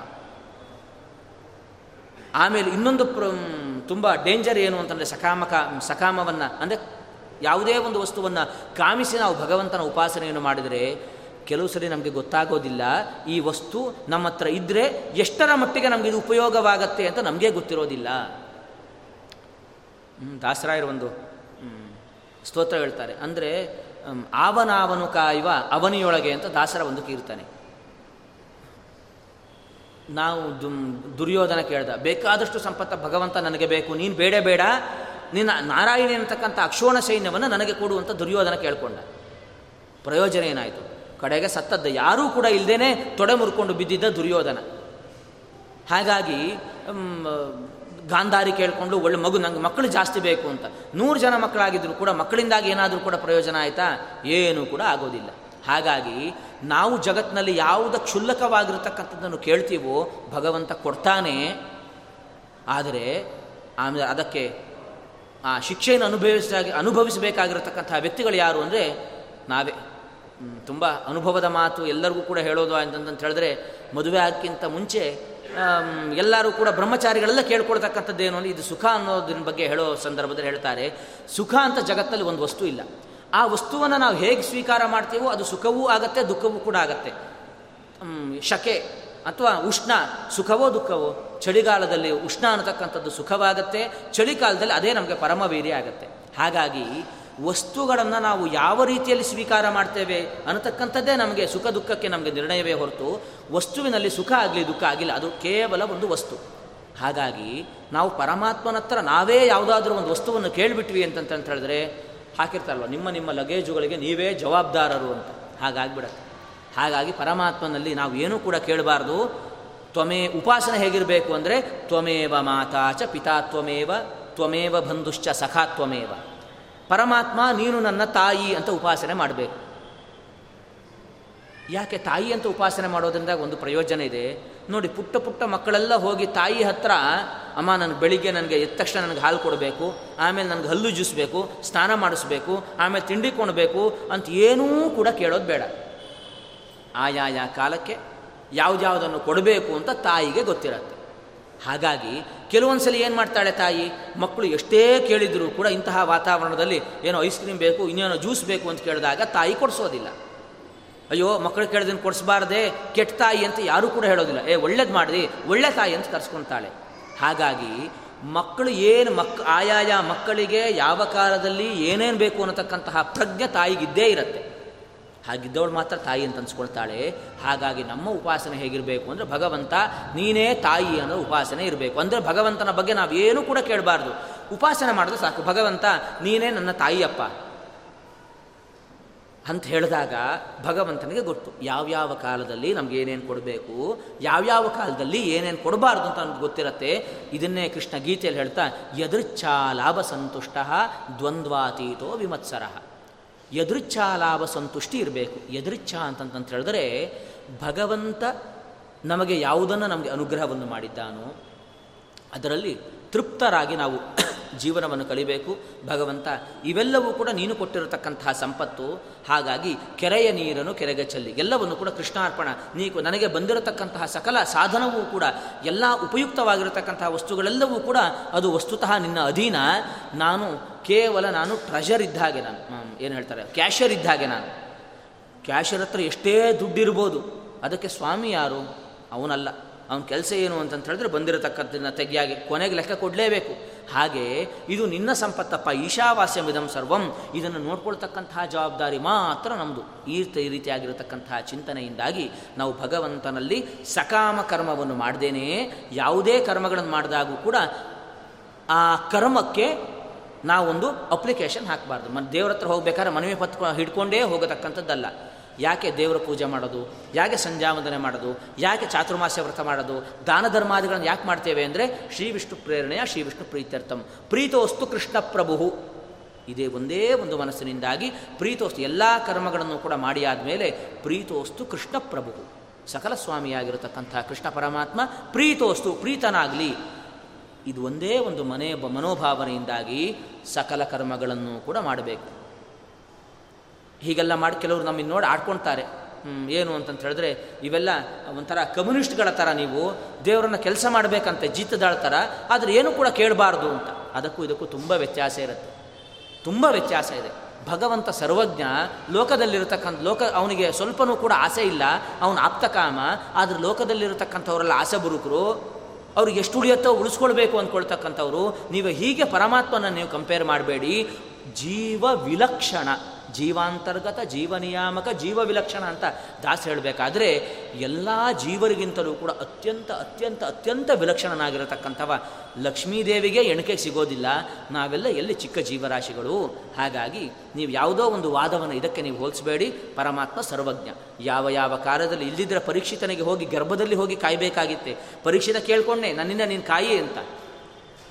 ತಲ್ಲಣಿಸದಿರು ಕಂಡ ತಾಳು ಮನವೇ ಎಲ್ಲರನ್ನು ಸಲಹುವನು. ಇದಕ್ಕೆ ಸಂಶಯ ಬೇಡ.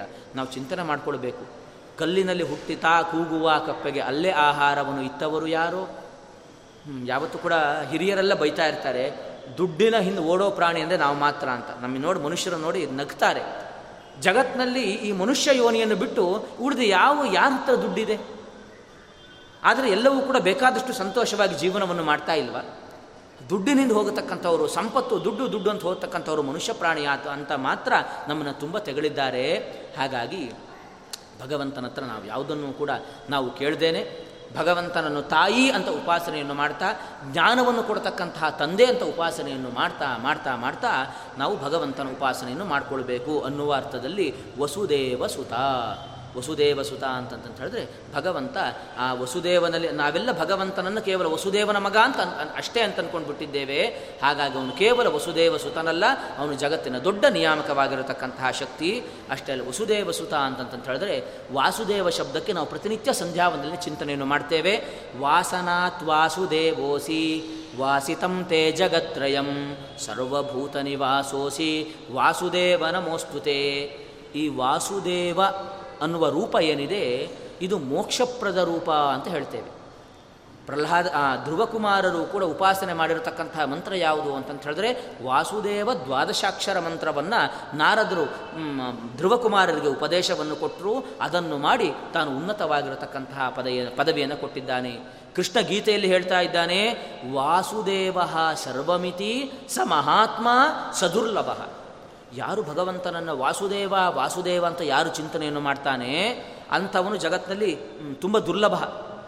ಯಾಕಂದರೆ ವಾಸುದೇವ ಸತ್ವಂ ವಿಶುದ್ಧಂ ವಸುದೇವ ಶಬ್ದಿತಂ. ಯಾವುದು ಶುದ್ಧವಾಗಿರತಕ್ಕಂತಹ ಸತ್ವ. ಎಲ್ಲಿ ದೋಷದ ಲವಲೇಶವೂ ಕೂಡ ಇಲ್ವೋ, ಅದನ್ನೇ ನಾವೇನು ಕರಿತೇವೆ ಅಂತಂತ ಹೇಳಿದ್ರೆ ವಾಸುದೇವ ಅಂತ ಕರಿತೇವೆ. ಅದು ಯಾರು ಅಂತಂತ ಹೇಳಿದ್ರೆ, ಅವನು ವಸುದೇವ ಸುತನಾಗಿರತಕ್ಕಂತಹ ವಾಸುದೇವ ಇದ್ದಾನಲ್ವ? ಅವನೇ ಯಾವ ದೋಷವೂ ಕೂಡ ಇಲ್ಲದೇ ಇರತಕ್ಕಂತಹ, ಸಕಲ ದೋಷ ವರ್ಜಿತನಾಗಿರತಕ್ಕಂತಹ, ಸಕಲ ಗುಣಗಳನ್ನು ಕೂಡ ಹೊಂದಿರತಕ್ಕಂಥವ ಪರಮಾತ್ಮ ಅವನೇ ವಾಸುದೇವ. ಅವನ ವಾಸನಾತ್, ಎಲ್ಲ ಕಡೆಯಲ್ಲೂ ಕೂಡ ವಾಸ ಮಾಡೋದ್ರಿಂದಾಗಿ ಅವನು ವಾಸುದೇವ. ವಾಸಿತಂತೆ ಜಗತ್ರಯಂ. ಇಡೀ ಜಗತ್ತಿನ ಒಳಗೂ ಕೂಡ ಭಗವಂತ ಇದ್ದಾನೆ, ಇಡೀ ಜಗತ್ತಿನ ಹೊರಗೂ ಕೂಡ ಭಗವಂತ ತಾನು ವ್ಯಾಪಿಸಿಕೊಂಡಿದ್ದಾನೆ. ಈ ರೀತಿಯಾಗಿ ಯಾರು ಸಂರಕ್ಷಣೆ ಮಾಡ್ತಾನೆ? ಒಂದು ರೂಪದಿಂದಾಗಿ ನಮಗೆ ಬಿಂಬರೂಪನಾಗಿ ಇದ್ದುಕೊಂಡು ನಮ್ಮನ್ನು ಸಂರಕ್ಷಣೆ ಮಾಡ್ತಾನೆ.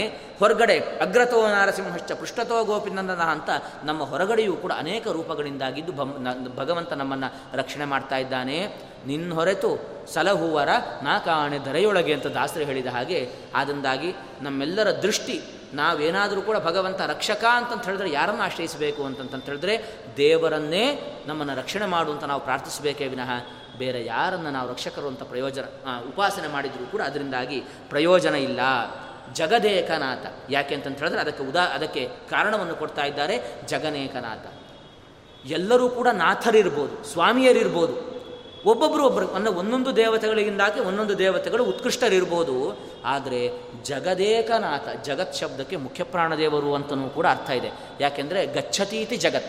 ಯಾವತ್ತೂ ಕೂಡ ಎಲ್ಲ ಕಡೆಯಲ್ಲೂ ಕೂಡ ಸಂಚಾರ ಮಾಡ್ತಾ ಇರೋರು ಅಲ್ವಾ? ಪರಮ ಮುಖ್ಯ ಮುಖ್ಯ ಪ್ರಾಣ ತೊಲಗಲಾದೇವನು ಅವರು ಒಂದು ಮೂಗಿನಿಂದಾಗಿ ಹೋಗಬೇಕು, ಒಂದು ಮೂಗಿನಿಂದಾಗಿ ಬರ್ತಾ ಇರಬೇಕು. ವಾಯುದೇವರು. ಅಂದರೆ ಪ್ರತಿನಿತ್ಯವೂ ಕೂಡ ನಮ್ಮಲ್ಲಿ ಶ್ವಾಸೋಚ್ಛ್ವಾಸ ಆಗ್ತಾ ಆಗ್ತಾ ಪ್ರತಿನಿತ್ಯವೂ ಕೂಡ ಪ್ರತಿಯೊಂದು ಜೀವರಲ್ಲಿಯೂ ಕೂಡ ನಿಂತ್ಕೊಂಡು ಇಪ್ಪತ್ತು ಒಂದು ಸಾವಿರ ಐದೊಂದು ನೂರು ಅಪ್ರತಿಮ ಹಂಸಮಂತಿರ. ಅಂತಹ ಹಂಸ ಮಂತ್ರವನ್ನು ಅವರು ಜಪವನ್ನು ಮಾಡ್ತಾ ಇದ್ದಾರೆ ಆದ ಕಾರಣದಿಂದಾಗಿ ಎಲ್ಲರಿಗೂ ಕೂಡ ರೆಸ್ಟ್ ಇದೆ. ಎಲ್ಲ ದೇವತೆಗಳಿಗೂ ಕೂಡ ಅಗ್ನಿ ವಾಯ್ ಅಗ್ನಿ, ನಾಸಿಕ್ಯವಾಯು, ದಿಗ್ದೇವತೆಗಳು, ಸೂರ್ಯಚಂದ್ರರು, ಇವ್ರು ವಾ, ಅಗ್ನಿ, ಇವರೆಲ್ಲರಿಗೂ ಕೂಡ ಮಲಗದಾಗ ರಷ್ಟಿದೆ ರೆಸ್ಟ್ ಇಲ್ಲದೆ ಕೆಲಸ ಮಾಡೋರು ಅಂತಂತ ಹೇಳಿದ್ರೆ ಮುಖ್ಯ ಪ್ರಾಣದೇವರು ಮಾತ್ರ. ನಾನು ಒಂದು ಐದು ನಿಮಿಷ ರೆಸ್ಟ್ ತೊಗೊಳ್ತೀನಿ ಅಂತಂತಂತ ಹೇಳಿದ್ರೆ ನಾವು ಉಸಿರಾಟ ಮಾಡಲಿಕ್ಕೆ ಆಗೋದಿಲ್ಲ. ಆ ಪರಮ ಮುಖ್ಯ ಪ್ರಾಣ ತೊಲಗಲಾದೇವನು ಅರಿತು ಪೆಣವೆಂದು ಪೇಳುವರು ಬುಧ ಜನ ಹಾಗಾಗಿ ಪ್ರತಿಯೊಬ್ಬ ಜೀವರಾಶಿಗಳಲ್ಲಿಯೂ ಕೂಡ ನಿಂತು ಇಂತಹ ಸಾಧನೆಯನ್ನು ನಮ್ಮಿಂದ ಮಾಡಿಸಿ ಸಾಧನೆಯನ್ನು ತಾವು ಮಾಡಿಕೊಳ್ತಾ ಕಡೆಗೆ ನಮ್ಮ ರಾಘವೇಂದ್ರ ಸ್ವಾಮಿಗಳು ಹೇಳುವ ಹಾಗೆ, ಏನಂ ದೀನಂ ಉದ್ಧರ. ನಮ್ಮೆಲ್ಲರ ಅಪ್ಲಿಕೇಶನ್ ಇವನು ನಿಜವಾಗಿಯೂ ಕೂಡ ಭಕ್ತ. ಸ್ವಾಮಿ ಇವನನ್ನು ಉದ್ಧಾರವನ್ನು ಮಾಡಿಕೊಳ್ಬೇಕು ಅಂತ ನಮಗೆ ಪ್ರಾಣ ಭಗವಂತನಿಗೆ ನಮ್ಮ ಮನವಿಯನ್ನು ಸಲ್ಲಿಸ್ತಕ್ಕಂಥವ್ರು ಯಾರು ಅಂತಂತ ಹೇಳಿದ್ರೆ ಮುಖ್ಯಪ್ರಾಣ ಆಗ ಆ ಕಾರಣದಿಂದಾಗಿ ಮುಖ್ಯಪ್ರಾಣ ದೇವರಿಗೂ ಕೂಡ ಸ್ವಾಮಿಯಾದವ ಅನ್ನುವ ಅರ್ಥದಲ್ಲಿಯೂ ಕೂಡ ಜಗದೇಕನಾಥ, ಜಗತ್ ಅಂತಹ ಮುಖ್ಯಪ್ರಾಣ ದೇವರಿಗೂ ಕೂಡ ಮುಖ್ಯ ಸ್ವಾಮಿ ಯಾರು ಅಂತಂತ ಹೇಳಿದ್ರೆ ಪರಮಾತ್ಮ. ರಮಾ ವಿನೋದಿತ. ಮುಖ್ಯ ಪ್ರಾಣದೇವರಿಗೆ ಮಾತ್ರ ಸ್ವಾಮಿ ಅಂದ್ಕೊಳ್ಬೇಡಿ. ಮುಖ್ಯ ಪ್ರಾಣದೇವರಿಗಿಂತಲೂ ಕೂಡ ಸತ್ಯ ಜಗಕ್ಕಿದು ಪಂಚಭೇದವು ನಿತ್ಯಶ್ರೀ ಗೋವಿಂದನ ಅಂತ ಹೇಳಬೇಕಾದ್ರೆ ಅನಂತ ಗುಣದಿಂ ಲಕುಮಿ ವಾಯುವಿಗೆ ಸಮರಿಲ್ಲ ಜಗದಳು, ವಾಯುದೇವರೇ ಬ್ರಹ್ಮರು, ವಾ ಕೋಟಿ ಗುಣದಿಂದ ಅಧಿಕ ಮುಕ್ತಳು ಶ್ರೀರಮ ಅಂತ ಆ ಗುಣಗಳ ಪರಿಣಾಮ, ಪರಿಮಾಣವನ್ನು ಮೆಜರ್ಮೆಂಟನ್ನು ಹೇಳಬೇಕಾದ್ರೆ ವಾಯುದೇವರ ಬ್ರಹ್ಮದೇವರಿಗಿಂತ ಕೋಟಿ ಗುಣದಿಂದಾಗಿ ಅಧಿಕಳಾಗಿರತಕ್ಕಂಥವಳು ಲಕ್ಷ್ಮೀದೇವಿ. ಜ, ದಾಸರಿಗೆ ಅಷ್ಟೇ ಹೇಳಿದ್ರೆ ಸಾಕಾಗಿಲ್ಲ. ಮುಖ್ಯ ಪ್ರಾಣ ದೇವರಿಗೂ ಕೂಡ ನಾಥ ಅಲ್ಲ ರಮಾ ವಿನೋದಿತ ಲಕ್ಷ್ಮೀದೇವಿಯು ಕೂಡ ತಾನು ಸಂತೋಷವಾಗಿರಬೇಕು ಅಂತಂತ ಹೇಳಿದ್ರೆ ಏನು ಮಾಡಿದ್ಲು? ಸಮುದ್ರ ಮಥನದ ಕಥೆಯನ್ನು, ಲಕ್ಷ್ಮೀ ಶೋಭಾನೆಯನ್ನು ಒಂದು ಬಾರಿ ನೀವು ತಿರುವು ಹಾಕಿ, ತನ್ನ ಕೈಯಲ್ಲಿ ಸ್ವಯಂವರದ ಮಾಲೆಯನ್ನು, ತನ್ನ ಅಪ್ಪ ಕೊಟ್ಟಿರತಕ್ಕಂಥ ವರ್ಣ ಕೊಟ್ಟಿರತಕ್ಕಂಥ ಮಾಲೆಯನ್ನು ಹಿಡ್ಕೊಂಡು ಬಂದಿದ್ದಾಳೆ ಲಕ್ಷ್ಮೀದೇವಿ. ಎಲ್ಲರನ್ನೂ ಕೂಡ ನೋಡ್ತಾ ಇದ್ದಾಳೆ. ಒಂದೊಂದು ಗುಣಗಳು ಇದ್ದಾವು ಇವರಲ್ಲಿ, ಸಂದಣಿ ಸೀವೆ ಬಹುದೋಷ ಕುಂದಳ್ಳೆಷ್ಟಿಲ್ಲದೆ ಮುಕುಂದನೆ ತನಗೆಂದು, ಒಂಥರ ಯೋಚನೆ ಮಾಡ್ತಾಳೆ. ಅಲ್ಲ, ಇವ್ರು ಯಾರಿಗೆ ಮಾಲೆ ಹಾಕಿದರೂ ಕೂಡ ಎಷ್ಟು ದಿವಸ ನಾನು ಸಂತೋಷವಾಗಿರ್ಬೋದು? ತುಂಬ ಅತ್ಯಂತ ದೊಡ್ಡ ಆಯುಷ್ಯ ಯಾರಿಗೆ ಅಂತಂತ ಹೇಳಿದ್ರೆ ಬ್ರಹ್ಮದೇವರಿಗೆ. ಅವರ ಆಯುಷ್ಯಕ್ಕೆ ಪರ ಅಂತ ಹೆಸರು. ಪರಾಯುಷ್ಯ ಅಂತ, ಪರ ಅಂತ ಹೇಳಿದ್ರೆ ಬ್ರಹ್ಮದೇವರ ನೂರು ವರ್ಷಕ್ಕೆ ಪರ ಅಂತ ಹೆಸರು. ಸರಿ, ವಾಟ್ ನೆಕ್ಸ್ಟ್ ಅಂತ ಯೋಚನೆ ಮಾಡಿದ್ದು ಸರಿ, ಅವರ ಆಯುಷ್ಯ ಅವ್ರಿಗೂ ಕೂಡ ಒಟ್ಟು ನೂರು ವರ್ಷವೇ, ಆದರೆ ನೂರು ವರ್ಷದ ಪರಿಮಾ, ಪರಿಮಾಣ ಜಾಸ್ತಿ. ಅವ್ರದ್ದು ಹಾಗಾದರೆ ಅವರ ಆಯುಷ್ ನೂರು ವರ್ಷ ಆದಮೇಲೆ? ಓ ಇದು ಬೇಡ. ನಾನು ಆಗ ಸಂತೋಷವಾಗಿರ್ಲಿಕ್ಕೆ ಸಾಧ್ಯ ಇಲ್ಲ. ನಾನು ಯಾವತ್ತೂ ಕೂಡ ಸಂತೋಷವಾಗಿರಬೇಕು ಅಂತಂತ ಹೇಳಿದ್ರೆ, ಕುಂದೆಲ್ಲಷ್ಟಿಲ್ಲದ. ಒಂದು ಕೂದಲು ಕೂಡ ಯಾರಿಗೆ ಕೊಂಕೋದಿಲ್ಲ, ಅಂತಹ ಮುಕುಂದನೇ ನನಗೆ ಬೇಕು ಅಂತ ಅಂದ್ಕೊಂಡು ಲಕ್ಷ್ಮೀದೇವಿ ತಾನು ಹಾರವನ್ನು ಸಮರ್ಪಣೆಯನ್ನು ಮಾಡಿದ್ದಾಳೆ. ಹಾಗೆ, ಹಾಗಾಗಿ ರಮಾ ವಿನೋದಿತ. ಲಕ್ಷ್ಮೀದೇವಿಯು ಕೂಡ ಇಂತಹ ಪರಮಾತ್ಮನನ್ನು ಆಶ್ರಯಿಸಿಯೇ ತಾನು ಸುಖವಾಗಿ ಇದ್ದಾಳೆ. ಸಜ್ಜನಾನತ, ಎಲ್ಲ ಸಜ್ಜನರು ಕೂಡ ಭಗವಂತನನ್ನು ನಮಿಸ್ತಾ ಇದ್ದಾರೆ. ಮುಂದೆರಡು ವಿಶೇಷಣಗಳನ್ನು ಮತ್ತು ಮುಂದಿನ ಎರಡು ಮೂರು ಶ್ಲೋಕಗಳನ್ನು ನಾಳೆ ದಿವಸ ಸೇರಿದಾಗ ಇದರ ಬಗ್ಗೆ ಚಿಂತನೆಯನ್ನು ನಡೆಸೋಣ ಅಂತ ಹೇಳಿ ಹೇಳ್ತಾ ಈ ಎರಡು ಮಾರುತೋತಗಳನ್ನು ಅಸ್ಮದ್ ಗುರುವಂತರ್ಗತ ಭಾರತೀಯರ ಮುಖ್ಯ ಪ್ರಾಣ ಅಂತರ್ಗತ ವೇದವ್ಯಾಸ ದೇವರಲ್ಲಿ ಸಮರ್ಪಣೆಯನ್ನು ಮಾಡ್ತಾ ಶ್ರೀಕೃಷ್ಣಾರ್ಪಣಮಸ್ತು. ಕಾಯೇನ ವಾಚ, ಮನಸ ಇಂದ್ರಿಯ ಇರುವ, ಬುದ್ಧಿಯ ಆತ್ಮನಾವ ಪ್ರಕೃತೆ ಸ್ವಭಾವಂ, ಕರೋಮಿ ಯದ್ಯತ್ ಸಕಲಂ, ಪರಸ್ಮೈ ನಾರಾಯಣ ಏತಿ